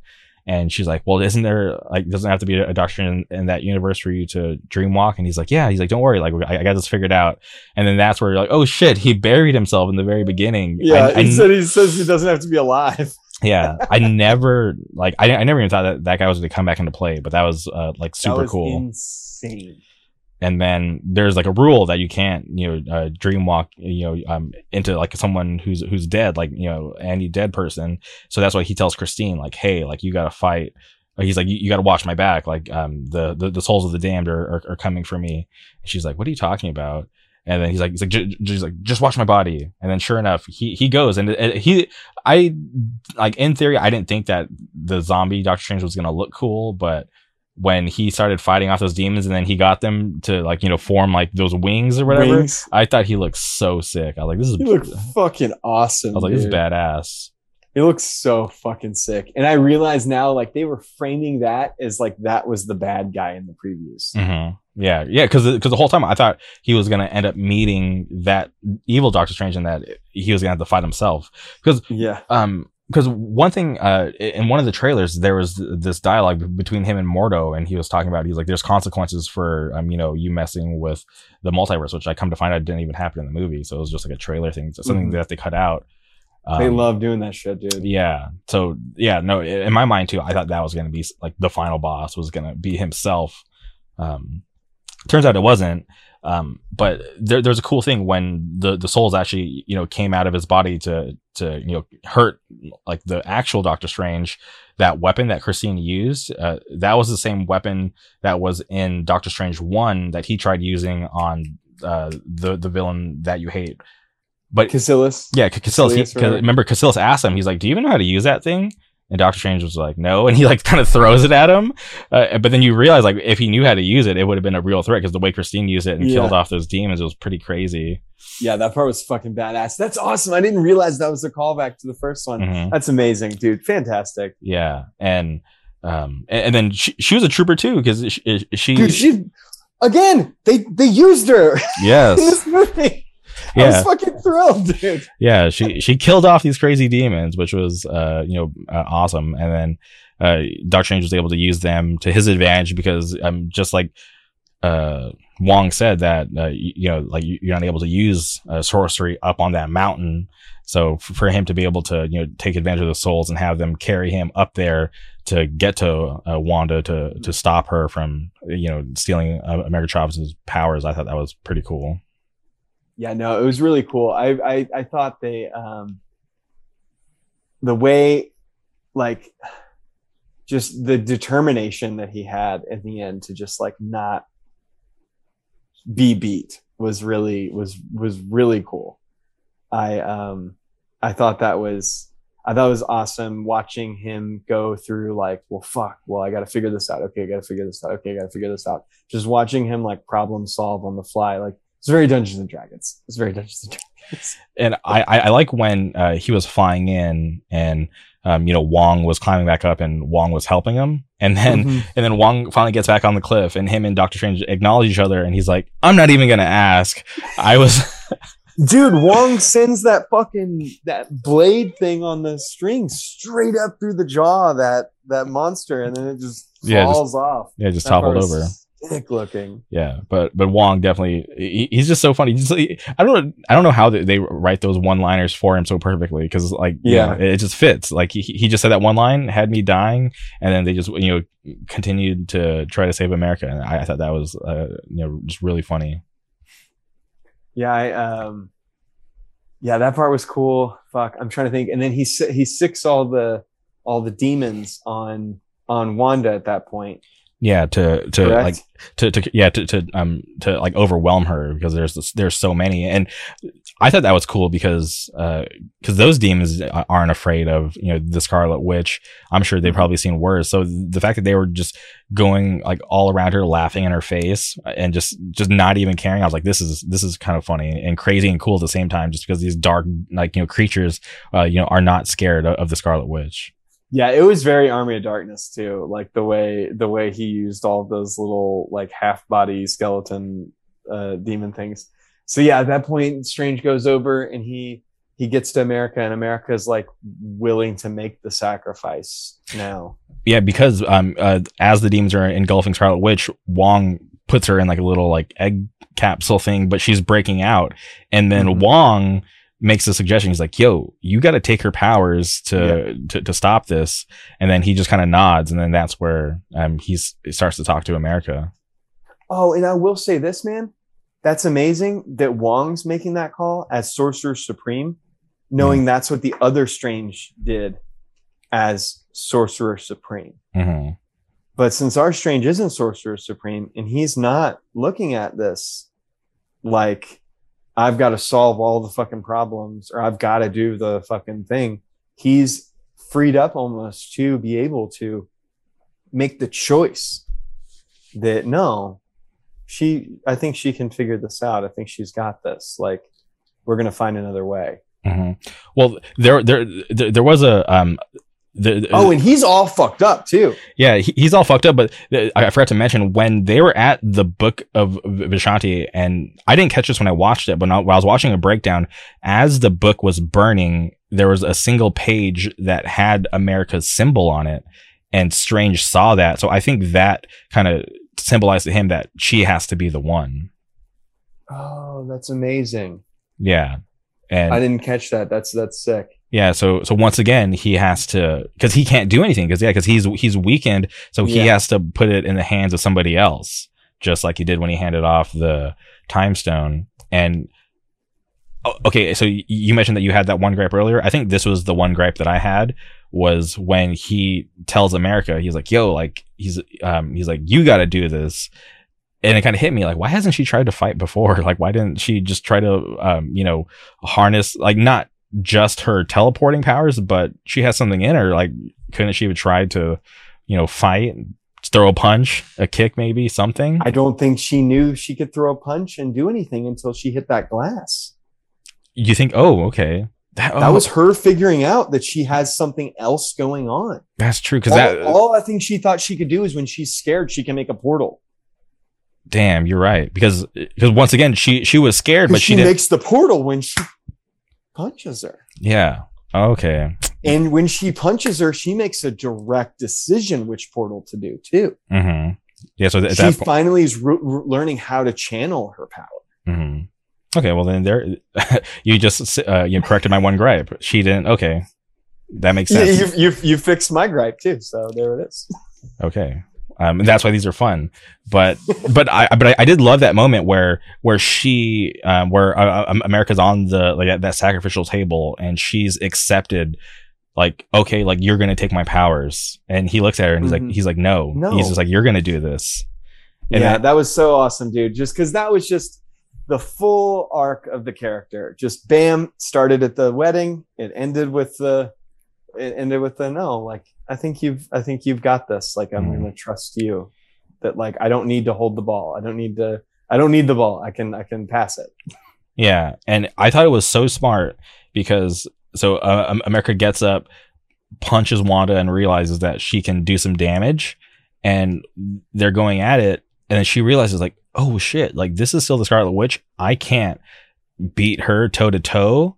So Well, because Wanda catches her fist. yeah, and, Wanda then- catches her fist, and she's like, and she's like, "Fuck!" Like fuck, I can't beat you, so I'm gonna give you what you want. Yeah, she and she outsmarted her. She's like, I'm gonna take you to your kids as who you really are and let them decide. And sure enough, she teleports them to the living room of the house, and they the the, the kids get the glimpse of who she really is, and it, it's all over from there. Like it, it just starts Yeah. unraveling, right? There, there's no winning at that point, and I'm just like, that's so brilliant. She didn't. America Chavez didn't have to beat her, you know, with like you know, like going toe to toe. She just outsmarted her. Yeah, it was fucking awesome. It was fantastic. I thought that was I thought that was so cool because also she's been hanging out with Doctor Strange hmm for a long time.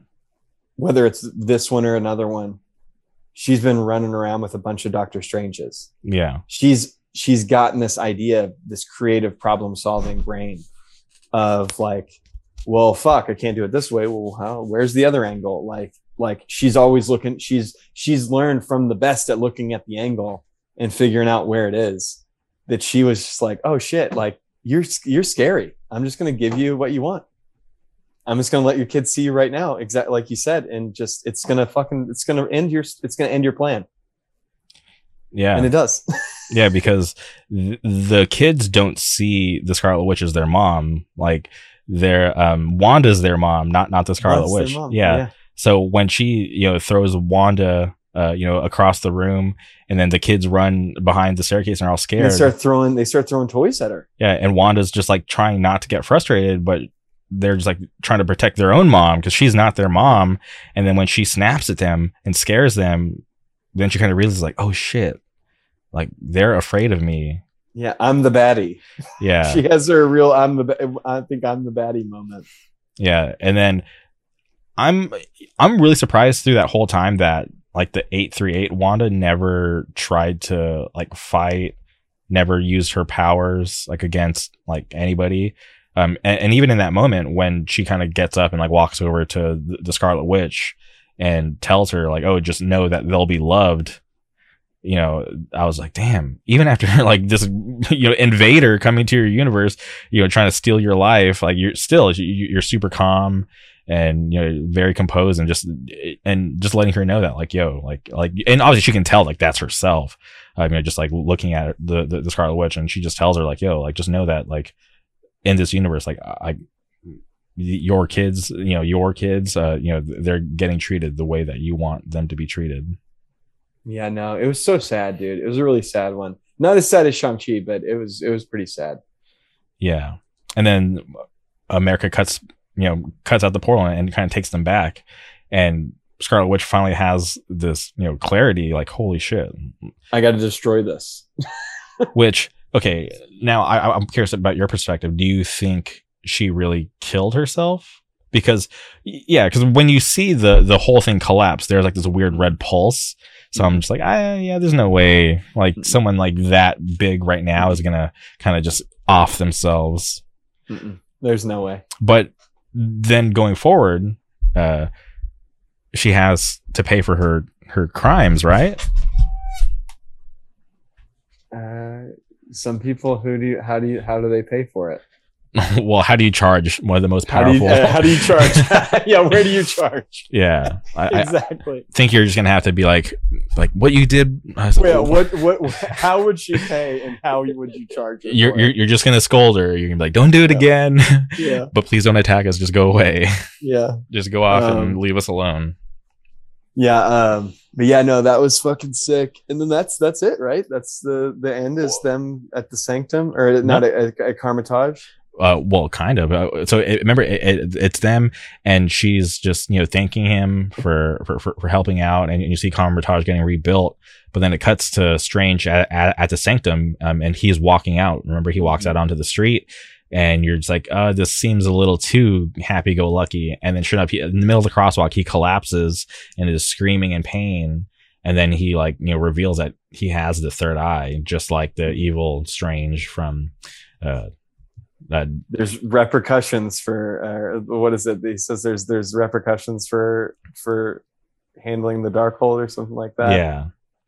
And that's where yeah th- that's where it, it ends but obviously there's like two post-credit scenes Um, one with Bruce Campbell, and then the other with uh, Charlize Theron, which which I thought was pretty crazy because because Doctor Strange, I feel like keeps pushing the limits of this whole thing because right like how we, how weird can we get? yeah because uh, Doctor Strange that's where they introduce the multiverse and then here we are Doctor Strange 2 now we're talking about Doctor Strange, we introduce magic. yeah yeah yeah just something that wasn't there before yeah. and then now with Doctor Strange 2 we're talking uh, we're definitely exploring more of the the multiverses now we're speaking about incursions and that's where this you know post credit scene comes in uh Clea who for anyone who reads the comics eventually becomes Doctor Strange's wife Wife, yeah. and she's the niece of Dormammu who is the villain of the first movie she And that that universe she cuts them open to is the dark dimension too. Yeah. And she tells him, like, yo, like, you started an incursion and like we have to handle it. And he's just like, I'm down, which is the, cra- the craziest thing to me. Not even like, hey, can I call the Sorcerer Supreme, like, you know, Wong? Can we maybe bring some friends along? Like, like, I don't really know you. Who the hell are you? He's just, he's just down. His third eye's open. He's, he's, he's good to go. Yeah, I uh I was excited, dude. I love Charlize Theron so much. I Yeah. love her in everything. Mhm. She's she's fantastic. Um I uh uh did you see um did you see Atomic Blonde? No, I, I never watched that one. Bro, you should see Atomic Blonde. Okay.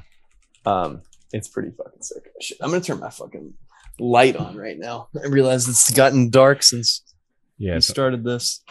Um, but overall, awesome movie. I, I felt like they did a did a great job, and I can't believe we're here. Doctor Strange two is out, but uh, so we're here in Phase four. We've had five movies that have come out, and I, I saw like in uh, like not like a super interesting article, but I, I saw the, the the question being posed like, how would you rank the first five movies of Phase four? And I feel like it's pretty. It should be pretty universal the way people rank these. But I'm curious. It's pretty it, so so it's Spider-Man is number one. Okay. Um, this one I would say is number two. Okay. What else are we rocking with? Black Widow, Eternals, and Shang Chi. Shang-Chi. Yeah, that's. Shang-Chi is three. mhm. Yeah. Black Widow is four. Yeah. and Eternals is Eternals is you know what? Fuck it. It's a top four. it's a top four. I'm not even I'm not numbering Eternals. No, no, no, no. It's not even on the list. My, Yeah. Mine ends at four. I don't need a I don't need a fifth. Okay. Yeah. So I'm pretty sure like that's that's how it goes. But um, like and I know I know you do not like Black Widow. It just doesn't make sense. And- like And and and I'm not gonna argue with you okay. that it could even be remotely better than Shang-Chi. hmm But it is so much fucking better than Eternals. Yes. And I, I I did make the mistake of um uh, saying on the podcast that um or you know talking about like the worst movies and I totally forgot to mention it uh, Eternals uh, you had texted me about that and my jaw dropped I'm like oh shit I did forget to say um Eternals and you definitely reminded me I will not stand for Eternals erasure. yeah um but the rest of the year is pretty interesting because we have uh what three movies left and uh we have three yeah three movies and Thor. Thor. I'm, I'm. I'm looking at the list right now. Thor, Black Panther, and Guardians. Right? Black Panther and Guardians are still going to come out this year. Am I looking at an outdated list? Oh no, no, no. I am looking at an outdated list. Guardians is next year. Yeah. I think Guardians and Black Panther are going to be next year. I think Thor's the only one we're going to get this year. Thor. Yo, while you're looking at this, I'm going to go pee real quick. Okay. Okay. No problem. I'll, I'll keep the guests entertained. So, Thor got pushed, or not? Not Thor. Uh, Black Panther got pushed to next year, which understandably so. Guardians, I'm really, really on the fence about because I really enjoyed the first one. Second one was okay, but with all the drama with James Gunn, the cast, I just want it to end. If I'm being honest, I'm just kind of over it. Um, I'm trying to find an updated list. These things are okay. So Moon Knight came out. Doctor Strange. Thor's in July. Um, yeah, I keep saying. Uh, Black Panther is supposed to be this year. Oh, let's see. Uh, uh, um, I, I keep Okay, I'm back. I- I'm looking at all these lists, and it keeps saying Black Panther is still slated for this year. Well, I'll take it. Okay, so yeah, so I guess all we have left is Thor in July and Black Panther in November. Yeah, I think Thor comes out like the week of my birthday or some shit. Um, which I just saw the new Thor trailer recently. Um, I hadn't seen any Thor trailer really, hmm and uh, looks like it's gonna be fun. I've never been a fan of the Thors, if I'm being honest. Dude, I loved Ragnarok. I just I love Ragnarok, and I really like Loki. I like Loki the series. Well, I, I like Loki the character. Mhm. So I've liked everything that Loki's been involved in as far as the show goes. I think Loki's a really interesting character. I think the Loki Thor dynamic is really good. Mhm. I think that's the I think Loki's the only thing that's good about Thor Dark World. Um the the scene where where Thor uh, goes and confronts Loki after their mom gets gets assassinated Mhm. and Loki's putting on the front of everything being normal.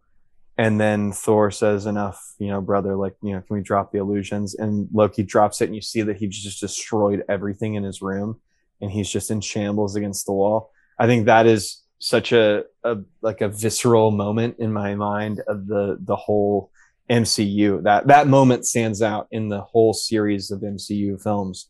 That moment where Loki is in is just devastated over the loss of their mom, the only person who really kind of saw him Mhm. and accepted him. Um, and I, I, I really liked that. And then all the way to him making the sacrifice he makes in Thor 2, which could have killed him. He dies, Mhm. but he could have really died. he could have been sucked into one of those those things and he makes that choice to save Jane, a person who his brother cares about Yeah. and I like I, I I like the complicated character of Loki, and I thought what they did with the Loki series and Sylvie is absolutely like e- easily a top ten MCU character for me. hmm No, she's awesome. Um, I think she's just incredible, incredibly challenging. Like I think she's a very like like like just just a troublesome character just to think about like how fucked up her whole life has been Mhm. like she's essentially like a re- been a refugee sent of she's been a refugee of a war waged against her specifically um and she's lived in the worst places imaginable her whole life like because you realize that that's where she's had to she's had to exist in an apocalypse Mhm. at all times of her life and i think that's she has like a very interesting like idea of a character and what what that would mentally do to you and how much that would fuck you up and i um and i really liked i liked the loki series Yeah. um Still the only I- series to get a season two. yeah you're right Mhm. um i think moon knight's gonna get another s- season I haven't finished it. Really Yeah, I know. I'm I'm, I'm lagging. I'm, I, I've been you're busy. a fucking liar you told me you'd finish it before we talked today I I know I said that, but I didn't. But I didn't. I I'm sorry. I'm I'm, really busy these It's days. but um, uh, no you're good bro I, uh, I I thought I read that uh he signed on to do like other stuff, and he's not. oscar isaac Yeah. i mean the story can't end where it ends in Mhm. in in the series it's definitely it's got to go somewhere from there it doesn't it's uh the way it ends it has to it has to keep going in some way they leave things un, untied okay. um Did you? but uh I'm, trying to remember the timeline here. Did we talk about Hawkeye last time? Hawkeye. had- uh no hawkeye hadn't hadn't finished yet it finished like the week after we talked did you enjoy it? i listened to your talk with dan Okay. i didn't agree with anything i loved it okay. Oh, you didn't agree with Dan because I love the series too. Okay i thought Yeah. i thought you were kind of on on board with him with being more critical of it No, no. I, I was uh, trying to not be such a fanboy because I love Kate Bishop. Okay. I I thought it was I thought it was awesome. I thought uh I really I, and I didn't know how to feel about Hailee Steinfeld in that Mhm. in that role either until I want to say we watched some like teen movie that she was in and she was really funny in it. Okay. and I was like, all right, I'm kind of I, I'm kind of feeling like I could I could be on board with this girl playing playing uh Kate or being the new Hawkeye, but Mhm. you know, uh being Kate Bishop, and then she was pretty funny and charming in in that role, and I thought it was really fucking the thing the thing I liked about Hawkeye more than anything was showing the toll it took on him Mhm. just being a human dude. No, I can't imagine. Right? Remember, there, uh, you you you saw the PTSD effects when they're at the Broadway his play. hearing, Yeah. his hearing, the fact that his hearing was gone too. I think I thought that was such a cool, um, like the way I just I really like when they when these these movies and these shows like like get critical of the actual like like one of the things I liked about the Captain America movie was like it, the Captain America movies were like showed the dark sides of Shield Mhm. and showed the dark sides of these government organizations and that these like there's there's a lot of like like the fascistic tendencies of you know trusting in these you know authoritarian systems and what that what roads that leads you down and one of the things i liked about hawkeye was it showed you how inhuman the demand is on these you know for lack of a better term like as far as what clint barton is like he was an operator. He was he was you know a mercenary so to speak. Mhm. he was sent into dangerous situations to do dangerous missions and there was little to no regard for his personal safety or well-being. And it fucks you up. It will fuck you up. It will chew you up and it will spit you out and it will leave you a broken fucking person. And then what do you do after that do you go back to being normal Like you can. It's How? not possible. how? Because even if you do stop what you're doing, you're still going to be, you're going to have these effects for the rest of your life. And I thought that was, um, that was pretty interesting that they decided to, to break Clinton Barton Mhm. and show you that no, you can't be a human being and keep this up, which is one of the reasons I'm glad they killed Black Widow off because I think, uh, like it, it would get impossible to believe that these people are still capable of doing this, giving no, no superpower, no longevity, no, you know, nothing to armor them against the abuse that they're going through. They are just human beings. And Black Widow was going to have to retire at some point or die. Yeah. Like she was going to have to stop or die, and she died Yeah. Because that was the only. There's only two ways out: was either stop doing what you're doing and deal with the repercussions that you you don't have. I mean, what do you do? What do you do after that? Do you get a job? no, I feel like you, you have to constantly be involved. You can't. you Yeah. like you're either and and she was somebody who was never going to be able to like even when she was you know alone after the blip she was still you know trying her best to hold all the organizations together which i imagine was even more stressful than being out there fighting Yeah, because there's a million questions that people have that you don't have the answers for because nobody Mm-hmm. has experienced the blip and you don't know if they're coming back. and that's one of the things where like when when natasha gives herself up in uh in endgame i think it's powerful because at a certain point i want to like especially because it was between her and hawkeye Mhm. it was between her and clint who was going to give themselves up both human beings Yeah. who don't who can't keep this up much longer and what a relief it must have been at that moment where she got let go Yeah. that She, she was gonna she was gonna it was gonna be over for her yeah. She didn't have to carry that weight. she wasn't gonna have to lose any more friends she she got to die hoping this fixed everything Mhm. Yeah. She got to make a sacrifice that she wanted to to to better the whole entire universe. The last thoughts in her head are i'm gonna die and everyone's gonna fix something. She doesn't know tony's gonna die too. Mhm. like she thinks this is going to help everybody. She has no idea that this is still going to cause there's still more pain to come. And um and that idea that clint had to watch that her lo- lose and almost probably like i imagine there's a certain degree that clint is and one of the feelings i got from hawkeye is clint's almost envious of natalie for of nat for getting out Yeah. Because he's almost envious that that Na- natasha got to got to go yeah, because you got to look at he's looking or he's having having to deal with what he did during the blip, right? He's having to Mhm. to um, un- unintentionally, um, you know, uh, try to repay all the damage that he'd done because of this costume that got out that wasn't supposed to, and he thought that dark part of his life was over and done with. But And there's there's no skeleton that you can put in your closet deep enough for it to never come out, man. yeah, and he, he learned that, and um, you know. It, it- was a, I think it was a good series. I, I and I, I sound like the biggest Black Widow hater, but I felt like, um, you know, uh, Yelena was kind of pointless. I don't think she needed to be there. I mean, I think they just want to they they want us to get used to there being a new Black Widow. hmm But, and the the scale of two things the scale of hero that black widow is mhm, she can show up pretty often. And the the um the list of actor that florence pugh is i think she's a little bit more affordable. Okay. when it comes to oh we can afford to put her where fucking scarlett johansson was had priced herself out of this shit Yeah. Just it was gonna it was it was gonna become way more difficult to keep her involved because she's just you got to pay her more you got to pay her more and you florence pugh's not as a, a is you know established yet that she's making her bones still you given she's in great fucking movies have you ever seen that fighting with my family movie Never seen it. i want to say I, i've i've i've advocated for this on here before it's uh Fighting for it- for my family.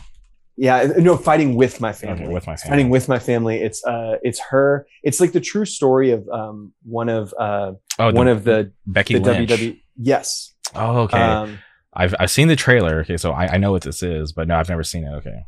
that's that's why she got the Black Widow role. I'm pretty sure because she knows some martial arts. Oh, okay. I, I She knows was, she know she knows how to do stuff. I thought it was because she uh, starred in a Midsommar, but No, because Midsommar she's just a chick crying.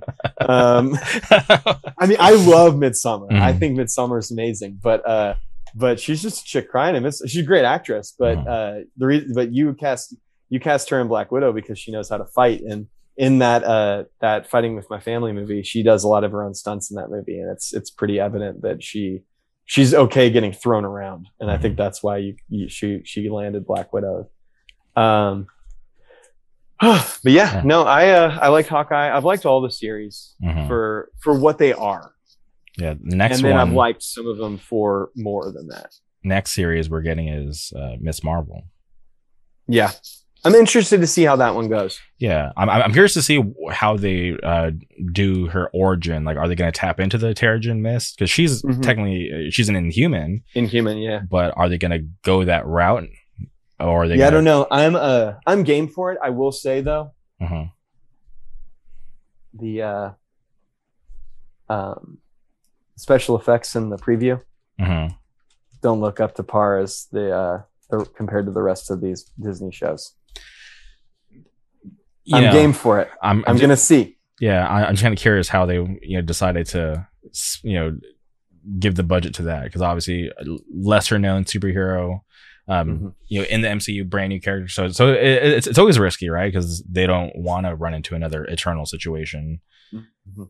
So uh, who knows? Maybe Yeah, I'm I'm open for it, but judging off the special effects that I saw in the the trailer, I'm like these don't look like they're as good as the rest of the series we've gotten. okay. But we'll see.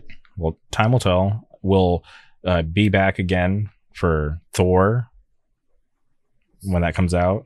We'll do another breakdown. But before we go, I you know I'll always have to bring in the music. Um, Yep. Let's start off with uh, Inclination. There was a music video, new song. Any movement with the record? Any release date? Anything you can speak on? Um, yeah, I uh, I always listen to the last one of our episodes so I can try to remember what we talked about last time, so I don't say things over again. And I I noticed when we talked last, I was like, oh, new inclination record, it'll be out maybe before before Doctor Strange. I can come on and we can talk about the record. As you can see, record's still not nope, out. still not out. um, but uh, but yeah. So um, as far as uh, as far as that goes, um, I think we're I think we're gonna have like a summer release for the record sometime, um, and then we'll have the vinyl in the fall.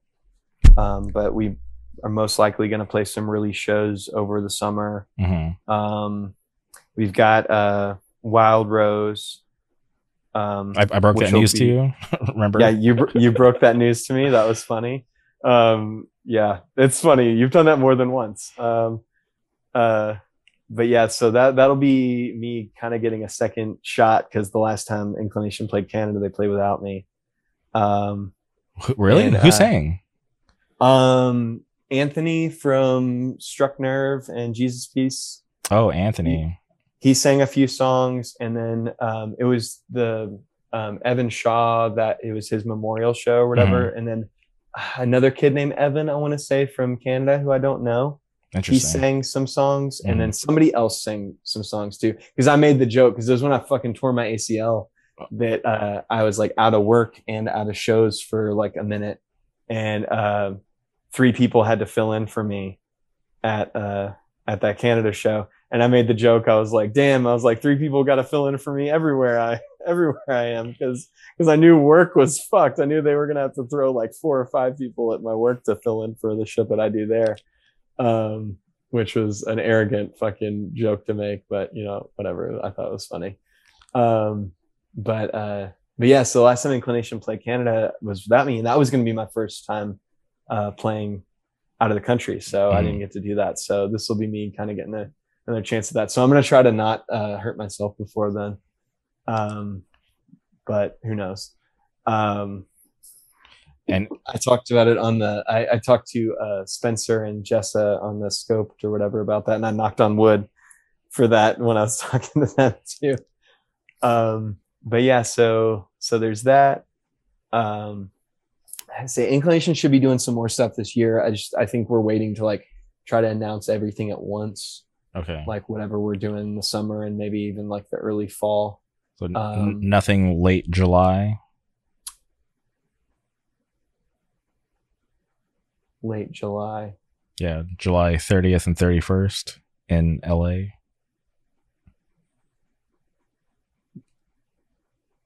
Is there something happening in late July? Well, n- not that. So Sound of Fury is happening that day, uh, but I'm Oh, curious okay. if like you guys are on it. No, Okay. No, okay. I, I don't think I don't think we got asked to play Sound of Fury. We didn't get asked to play Sound of Fury. I don't think we I, I don't know if we got asked to play any of the fests this year. Um Okay. but then again, like if like I think I've told you before, if we get asked to do something and Isaac can't do it, I don't even find out we got asked Yeah. a lot of the time. So um but yeah, I don't think we got asked to play any of the fests this year, which is, you know, kind of a bummer. I, I like going to the fest because I like moshing to all the bands Mhm. that are playing the fest and putting my life at risk and the risk and putting my the band set at risk as well. Um, but uh, but yeah, this is our core lineup. Looks cool. Wish we were playing, but you know, didn't I isn't happening.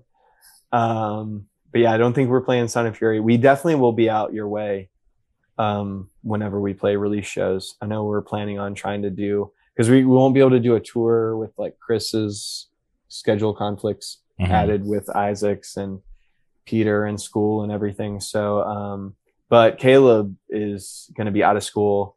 I want to say his finals were this week or last week. Um, so pretty soon, Caleb will be the least restrictive person in inclination. Caleb will go from being, I think, number three in the restrictive people in Mhm. inclination to being the least, being even less restricted than I am um, which is going to be weird because I've been I've been used to being the, per, the the easygoing guy in the band, Yeah. and then pretty soon I'm going to be beat out by even him. He's going to have it even easier than me because I think he's going to be able to do his job from like anywhere. I think he's going to be able to just work from home, so he can work from the road as well. Um, so yeah, so that'll maybe open us up a little bit, but who knows with harm's way and whatnot Yeah. if uh if we'll be even more restricted with Chris. But I know we're planning on doing like some East Coast and West Coast shows whenever the record comes out. I just don't know when and where exactly because they haven't told me anything yet. Um, because again, they can kind of make these plans and just as long as it's not around a holiday, I can do whatever. Mhm. Um, but yeah, so that's that's what Inclinations got going on. But yeah, we did that music video, um, which was weird. That was my first music video I've ever done. So Hell yeah. that was really that, that was that awesome. was- I, I know a lot of people were stoked on it. yeah, I'm excited. It's uh I really like that Thoughts and Prayers song. I really like a lot of the the songs on the record. I think I um I think I did a good job. I Mhm. know I uh I've fallen victim lately to the um, I we've talked about this. I'm pretty sure the the YouTube comment. Oh no. Um, oh no. I've fallen I've fallen victim to taking things personally by uh by strangers, and I, I it's one of the things I like. I feel like I I talk to my therapist about sometimes is like trying to like figure out like how to how to take a criticism Mhm.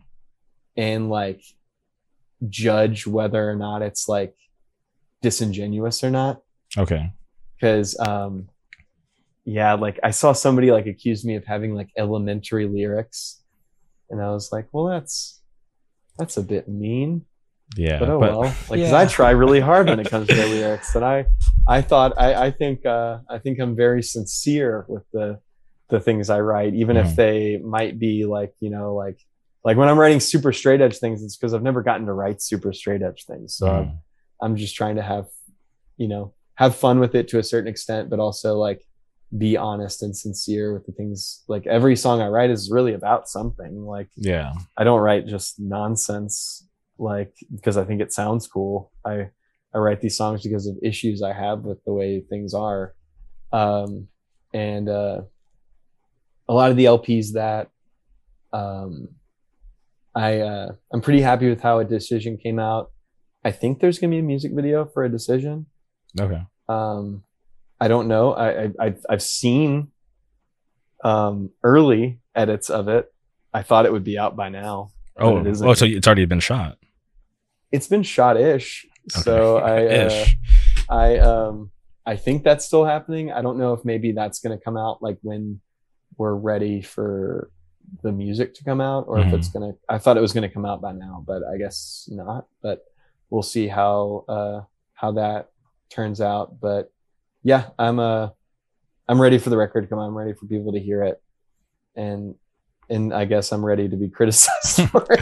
You'll be fine. Just don't fall into that. Don't take it like read them. If you're gonna, I, I suggest don't read them. But if you do read them, just know that um, it could be tough. Don't let it ruin your day uh, because you don't know who it's coming from. yeah Uh, and know, that's and that's the thing is like so i like getting criticized for like talking about like how like you know i don't agree with capitalism Mhm. is like if you're disagreeing with me on that then you know whatever dude like you you're like i guess you're if you're into hardcore you're not that into it because like if you're all if you're all about like the systems that we are currently like restricted in on a global scale then you're not part of the revolution that hardcore is supposedly like counter to like like Mhm. we're like we're a counterculture we're supposed to be you know about being critical of the government. And i'm sorry but the government is capitalist. So i'm going to be critical of the capitalist system we're in because i'm very critical of things that i see as harming the people i care about and the people i love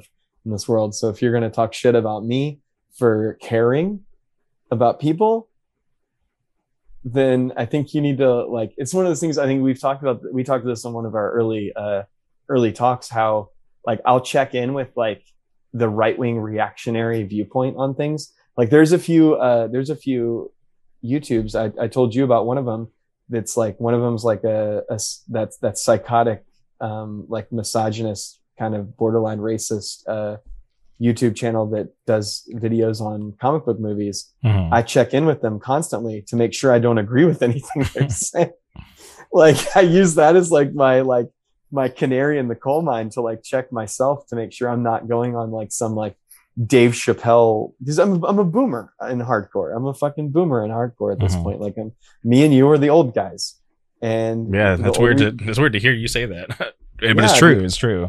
the older we get, the more inclined we are to be resistant to change. So it's Mhm. one of those things where like I'm always trying to like if I'm feeling like resistant to a change, I try to like check in like, well, why do I feel resistant to this change? Why am I what part of me is disagreeing with this? Is it is this part of me like am I fucked up for this?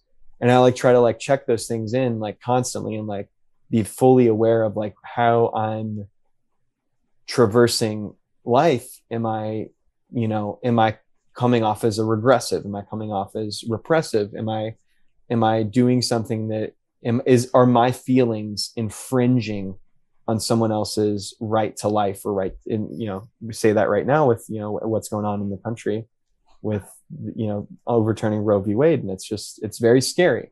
It's very scary li- living in a world where I'm like where I can be in my counterculture and be ranting and raving and fucking pissed off at the way the world is, and then there's people commenting on the internet being like, "Wah, like what a crybaby, what a whiny guy," like Mhm. like and i'm like motherfucker like do you not are, are do you not watch the news? Do you not turn on the tv do you not like open your phone? Like do you not see what's happening? Like do you or do you not care? Like is this stuff not affecting you or anybody you know? Like because it's affecting people i know it's affecting people i care about and it's affecting people i love Mhm. like, so I'm gonna be mad, and I'm gonna. If you think I'm whining, then you know we can go in the parking lot. Like, at this point, like I don't care. Like I'll I'll fight somebody over some shit like this because if you're legitimately like, if if your ideas endorse people having less rights based on things that are out of their control, then I've got an issue with you sharing the room with me. And like, given hardcore is supposed to be this inclusive place, but we're not no Nazis. Yeah, hundred percent. like, I don't have like I don't have any patience for anybody who's like who's like agreeing with a Republican politician on anything.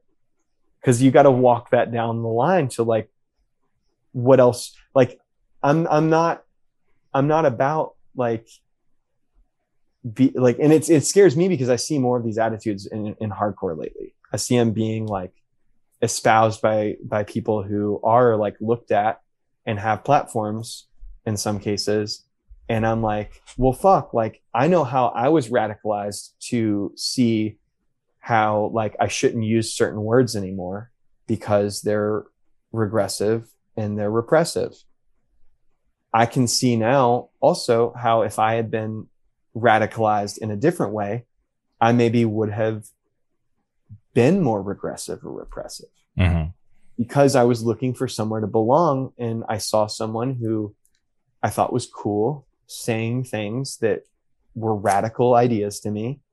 And just I recognize how like you can you can hear a radical idea on either side and it can pull you depending on how alone you feel and how like discarded you feel by everything going on in the world so it really like it really troubles me this idea that like and i'm not saying like everybody in hardcore has to agree on everything i'm saying we really should like talk about these things and disagree about a lot of things but there's got to be there's got to be a baseline Yeah, there's got to be a baseline and that baseline has to be like that we're not going to go we don't want to go back to 1930 yeah. I don't think anybody born this generation would want to.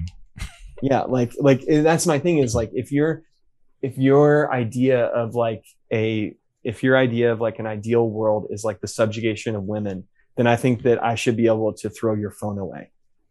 Hmm because in the world where that happened you didn't have that. Yeah, so i think that now you and also if if that's going to be the case too then i'm going to need you to go get married to someone and i'm going to need you to work and while they don't and then i want to see how that life turns out for you yeah. And where you we're in this day and age Yes, i want you to have to go to work while your Mhm. wife stays home and i want to see how you make that fucking work yeah. and then come back and tell me that my ideas on economics are fucking wrong hmm like because I spend like all fucking day like like learning and trying to like expand my mind, expand my understanding on how this fucking world works.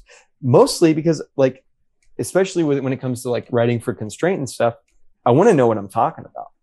Yeah, you don't. Like wanna- I've got all these ideas, I want to know what I'm talking about when I say things, and uh, and I don't want to be full of shit. That's my biggest fucking thing with with with with being an artist is just trying so hard not to be full of shit Mhm.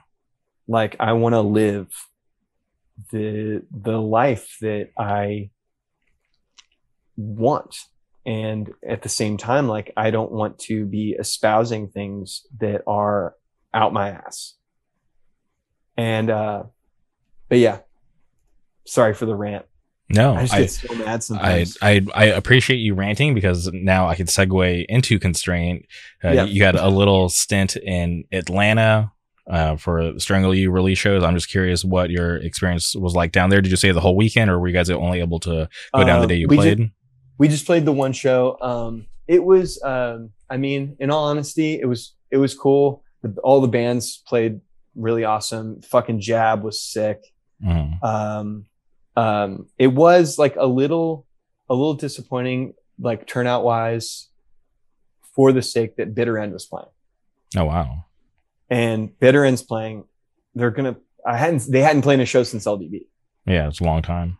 Before COVID, and I Mhm. thought like that would pull a lot of people out, and it would be like a fucking wild ass time, and it was fun. But it was it was one of those things where like, and and I don't mean, uh, and I don't want to like be disparaging or anything like this, but like, and I don't want this to sound disparaging because me, I leading up to the show, I listened to like every bitter end record to be like, you know, like go back through and be like, oh, you know, fuck, I haven't listened to this since before LDB. Um, and I was listening to all the bitter end records. And I was like, I think bitter end is the best hardcore band of my generation. Like pound for pound, every fucking record is interesting, is unique, is very well written. I find thing, I find new things with every record every time I listen to it that I didn't notice before or I didn't appreciate before, or I see influences that I didn't see before. And it's one of those, like, they're one of those bands that I feel like still gives to me, Mhm. even records that came out in like, you know, 2006 and 2010 and, um, like 2007. I still like remember like when these records came out, when they dropped, and my first listening to them being different than the current listens that I have to them. And um, for me, Bitter End is is pound for pound like the best the best hardcore band of my generation. But saying that, they've always seemed to me to be a band's band. Okay, I get that. They're the band that everybody in bands likes. And it was just it felt so evident at that show. Like that everybody who was moshing and everybody who was going off was like it was all the band's band guys. And it was it's it's kind of upsetting that they haven't grabbed that greater audience or at least like held on to like the zeitgeist as far as like the majority of hardcore goes when they're just to me like so fucking miles ahead of bands of their era and even like bands that are currently going and um like it really like at times it felt like the bitter end set was just for me Mhm. because I was going off so fucking hard. Like, and I sh- felt like I should have been crowded. I felt like I shouldn't have been able to go off as hard as I was. I should have had to have been more aware and scared for my life like it used to be. Um, but, uh, but yeah, no, it was good. Um, I had fun. Uh, the Strangle You set was wild. Um, I really like that Strangle You record that we're putting out. Hopefully it'll be out soon.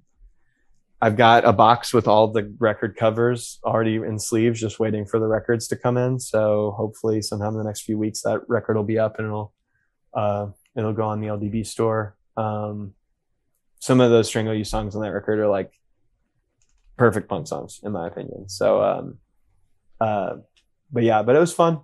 Um, Fool's Game was sick. Um, it was, uh, but yeah, I was I was pretty fucking blown away by Jab. Shout out Jab was uh, Long Island. Shout out my buddy Yeah. Spitaro, Chris Reaney. Uh, awesome guys. Love that band. yeah, they were fucking awesome. I uh I told them they um they reminded me of when Hatebreed was still fast. Okay. Like when Hatebreed was still kind of fast and dirty. Um that was what how it felt to me. And I, I bought a fucking record. I, I literally never heard them before. I heard the band name. hmm Um, but uh, but yeah, they were fucking awesome. Living in Fear was really cool. Um, we played right after them, and uh, there was definitely uh, we should have played before them. A little walkout. What? what the- Their Little bit hometown of a band. walkout. Uh, A little yeah, bit of a walkout. yeah, they're pretty little popular. bit of a, yeah. Um, but yeah, we uh, we um, we covered that. We did that mental cover again, and one of the kids who was like moshing for every band knew the mental cover, so I was pretty hyped on the fact that the kid who was moshing for every band knew the mental cover. That was cool. Um, but yeah, um, I'm pretty pumped for the constraint shows that we're doing at the end of summer. Um, we're going to be going up and playing uh, that scoped that scoped exposure fest, and then we're playing hold your ground, and I think we're doing like like something like 14 days around then too. Mm. So we're doing like That's a long time. A full run with uh with Gates to Hell. I think maybe somebody else. I'm not sure if anybody else is going to be with us on the on all the shows, but I think at least the two of us are doing. Um, basically, I play Wild Rose, fly home, and then work a few days, and then we constraints going to tour up to uh to Calgary, and then we'll tour back around, and then end in Toronto, and uh and then come home. So that's going to be exhausting. I'm going to have to be very careful because that means I can't get hurt at Wild Rose hmm and I can't get hurt at the scope thing. And then I can get hurt in Toronto. so, uh, so I'll have to be on so, some somewhat best behavior on that tour and probably have to not mosh some days, which is going to be very difficult for me because I just go nuts on tour. Um, but, uh, but yeah, so constraints got that going on. Um, Okay. We've got, uh, we've got a song on the comp Yeah. the LDB comp that I'm doing that uh one of the song that song aired on the episode of Scoped Exposure that I did the other day. hmm Um Inclinations also on the comp and uh I believe Caleb is doing an episode of Scoped Exposure so that song is going to air on his episode and that's a cover of a By the Grace of God song that um me and Isaac kind of threw together just the two of us. Uh and then you aired the Weapon X song. Thank you for doing that. Thank you. I, I got a lot of questions. People were like, "When's this comp coming out? Where can we get more information?" I just- hope it was. I was hoping it would be out by now, but uh, um, I'm actually like in the process right now of getting it like the digital figured out for it. So hopefully it's up in the next few weeks or so. Um, one of my uh, my friend Colin Feeney, who helped out with LDB this year and does is doing like a, a lot of the booking in Louisville now. He's a whiz with that kind of shit, so he's helping me um, get all the digital stuff together to get it on streaming. Um, are you gonna air that sleepaway song? Hundred percent. Yeah. By the time people got to this point of the podcast, they would have already heard "Sleepaway." Shout well, out- that's my new that's my new band. Um, yeah. Logan Street is the name of the song. yeah. Um, me and Ashton actually went and did. Uh, so that song we we did we went to um, we went to the building that that song is about, um, and we took photos for the uh, for the lyric sheet for the comp. hmm for the sleepaway thing because for the lyric sheet i'm everybody's getting like a personal like grid in the um in the lyric poster so everybody is getting like a like their own individual little like flyer space for um for doing lyrics and we went and took a photo um on the rooftop of this building that that so there used to be this building called the ice factory in louisville that we would go to all the time um like me and mo from two witnesses Mhm. and um Alex who does LDB and a lot of like Dustin who plays in Constraint and Gates to Hell and Wicked Garden and Three Poisons and fucking I can't remember all the bands Dustin's in. Um, but um, back in the day, we would all like climb up on top of this building all the time. And there was like this real crazy way you used to have to do it, like because they we it was like a, it was like an abandoned building that people would get in and then they'd figure out how people were getting getting in. So they'd like seal up part of it and then you'd have to figure out a different way to get in. And one of the ways you got in for a while was um, you had to like climb up on top of a roof, and then you'd have to shimmy across a pipe, like maybe like forty feet in the air That sounds dangerous. from yeah, very dangerous. you have to shimmy across this pipe like like 40 feet in the air over to a wall and then shimmy across that wall to like a metal roof that like had like parts that were like collapsing in it and you have to do all this in the dark and then you'd have to crawl through a window and then you'd have to run up some stairs and you have to walk out another door you have to climb up on a ledge and then if you didn't have enough upper body strength well, the thing I would always do is I would have to like crouch down and people would get on my shoulders and I would stand them up and I would have boost everybody up. And then I didn't weigh anything back then. And I was always able to like lift myself, Mhm. like even when I was like a skinny little motherfucker. Um, and then the last person would have to just jump up and pull themselves up. So there was always like maybe like two or three people who were able to just jump up and pull themselves up. And then uh, when it came, so you had to climb up that and then you have to run up all these stairs. It was like a 14 story building. We'd all hang out up on the top and some people would drink and smoke and, you know, just like hang out and whatnot. And we would just, you know, sit out and look at the stars, look at the sky, look at the cityscape and um, watch the UPS planes like circle the city. Um, and it was just, it was something that we would go up there like all the time, like four, five, six, some seven, eight. Some we went up there to watch Fourth of July one year. We went up there to watch Thunder over Louisville. It's this big fucking fireworks show they do for uh, um, the Derby time, which Derby just happened this weekend. I Mhm. hate it. It's awful. Shout it's out like uh, Drake and Jack Harlow. bro derby is the fucking worst it's it's like the it's like me and me and ashton were talking about it because it fucks up everything around louisville like they like fuck up all the homeless people a few weeks before thunder which is the first event of derby and then they just they keep the homeless people pretty much locked away until derby's over and they let them back out Wait, locked Um, away? Like they put them in a building?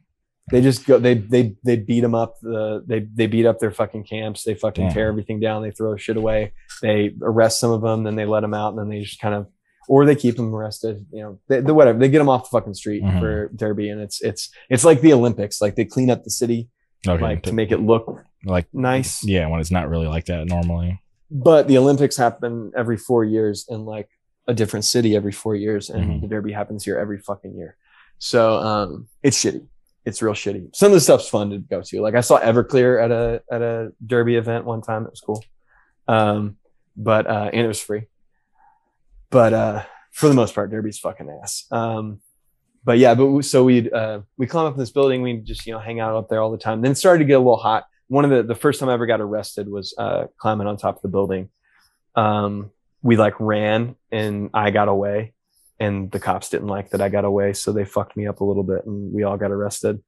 Um but uh but yeah so um but yeah it was it was like this moment this thing that like you know like we i um logan street's kind of a song i guess i cause I, i'm just talking about it because i can talk about it with you um especially because you played it. Um but uh logan street's song that i wrote because i'm in this band with all these old guys like it's matt weeder from um automatic and and kendall's and um mouthpiece and Jeremy Holohan, who plays in Super Touch and played in Miracle Drug and with Matt. Um, and they both play in Love and Trust too. Um, and then Ryan and um, we're uh, so yeah, we're doing this band and it's I'm with, with these older guys who I've kind of always looked up to. And then when it came time to write this first song, I thought it would be cool to write a song about something that is based in Louisville. I knew it was gonna be for the comp. So it was, you know, it's actual building in Louisville on, on Logan Street and the song's kind of about this like passing the torch sort of like sh- like in like tradition and what it means to like because we would go like i went to this building and someone showed me how to get up there Mhm. and then i would take people and i would show them how to get up there and it's just this idea of just you know passing along traditions passing along like these important moments in our life and like experiencing them and like just how how trivial it kind of feels like later when you look back at it and you're like man that felt like the most important thing in the world at that point in time.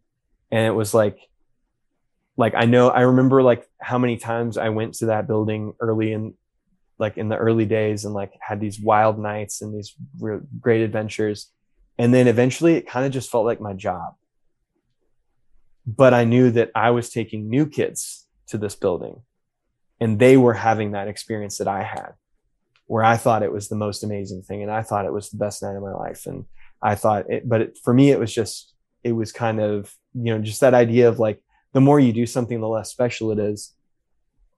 But at the moment, like it felt like you're in like Stand by Me or some shit. Mhm. Like it felt like you were in this like this you know very you know pivotal moment in your life, um, and that that building kind of represented that time in Louisville in that time in my life before it got too hot to go to. And then now it's apparently fine. We just walk fucking right in in the middle of the day. But they're about to gentrify it and turn it into like expensive condos. So And for people who are curious, is this is that the building that's in that montage video on your TikTok? yeah, Okay. yeah, that was that was us going up there to take the the photo. Which yeah, dude. By the way, um, I, Ashton really appreciated you uh you talking about the the um the TikTok. That's like her baby is doing the doing the TikTok. Oh, really? I, I, don't remember where I first talked about it. At, if I'm being I think you talked about it with Dave. Oh, okay, yeah, yeah, yeah. No, I, I because I created a, a TikTok to start pushing some of this content, and then just you know by chance, um, you know, you're starting to see who's on it, and I didn't know that um, LDB had a, a TikTok, so I thought that was cool, seeing like the record reviews, the you know the, the shirts, and just hearing about what's going on, and then eventually, um, Ash made the video shouting out, uh, you know, the podcast. So I, I thought that was really cool too. Just like just mutual love, you know. So I I, I appreciate it, and I, I think it's cool. Like just one more, uh, you know, a medium to you know, push the content out there. So it's cool. Yeah, no, that's that's kind of all her moves. I don't know what the fuck I'm doing with fucking social media, man. Mhm. Like so often with like Twitter and Instagram, it's just like, I mean, like I guess we'll just post and let people know what's going on. But with with TikTok, it's like a little bit more like personal, I guess. Mhm. Um, so um, but yeah, it's fun. I uh, but yeah, that that TikTok was us uh going up to take those photos. So that's what that um that that warehouse was. It was like a factory where like before we had refrigerators, you had to like make ice, like dry ice.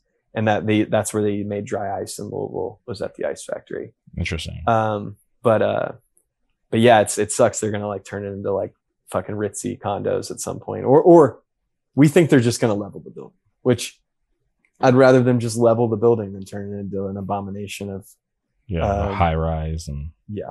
Fucking gross. Yeah, no, I get it. Um, but yeah, so uh, so yeah, the comp um, that's constrained. I'll have a song and uh, that it's already played on Scoped and Inclinational. That song will play on Scoped, and we're um, uh, we're kind of trickling a few of the songs out. Like I wanted to give you exclusive access to that Weapon X song Mm, um, because I wanted people to hear it, yeah, uh, and I didn't know when it was going to go live, and I uh, I just wanted to help Dave out too.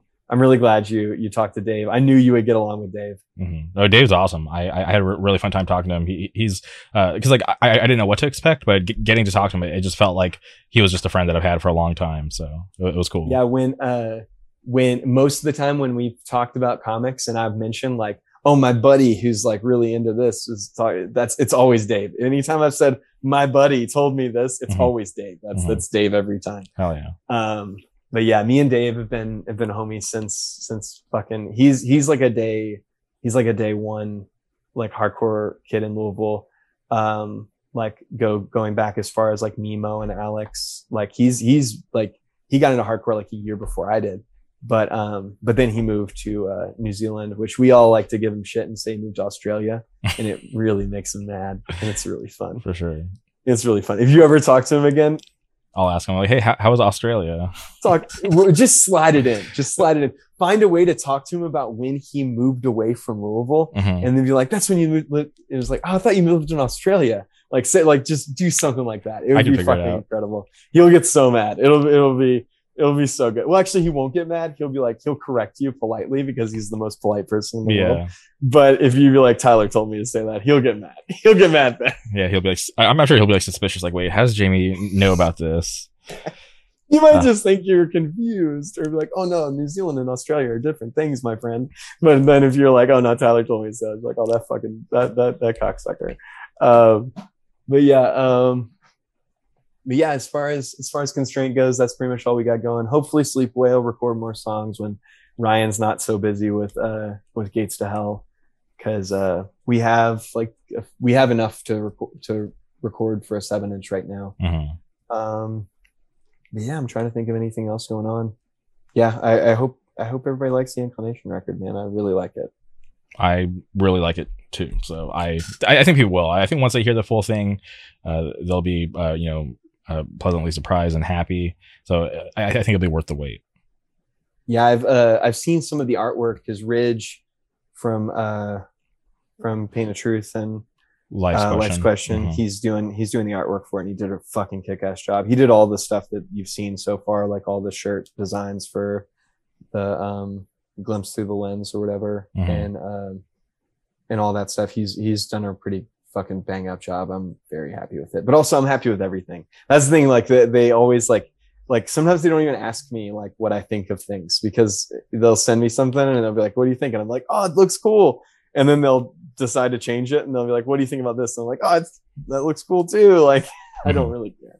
I don't really care. There's very few things that I'll get uh, any kind of way with because it just doesn't really matter to me as much. For sure. Well, Tyler, this has been another awesome podcast. Uh, appreciate uh, the update on all the music stuff. I appreciate your perspective on Doctor Strange. We'll definitely be back for Thor around your birthday. Uh, but before we go, is there anything else you'd like to say that we haven't covered? Because you know we've been here for uh, three hours and like Fuck, has it been three hours again? Oh my god, I'm so sorry. No, it's all I'm so sorry. If anybody's made it this far in the in the podcast, then I guess thank you for caring about what we have to say about things this much to hang around for this whole time. Yes, thank you. The, the, you're you're a real one, like straight up. Like I listen to everything. Like anytime I listen to a podcast, listen to the whole fucking thing. Mhm. like i uh I'll, I'll like fast forward through an ad but like for the most part like i'll listen to every bit of something because even if it's something that like like like the axe to grind uh does all the pit reports or whatever i'll listen i'll at least like if i'm bored with it i'll skip it just so it registers that i listened to the whole thing because i know it uh it helps that the full play gets gets done but most of the time i stick all the way through these things so if anybody is like me, then uh, I'm sorry that you're like me. It's it's awful. For sure. All right. It sucks. It sucks being like me, but you're not alone. All right. Well, uh, thank you again. Thank you everybody who tuned in, who sticked around, and we'll be back soon.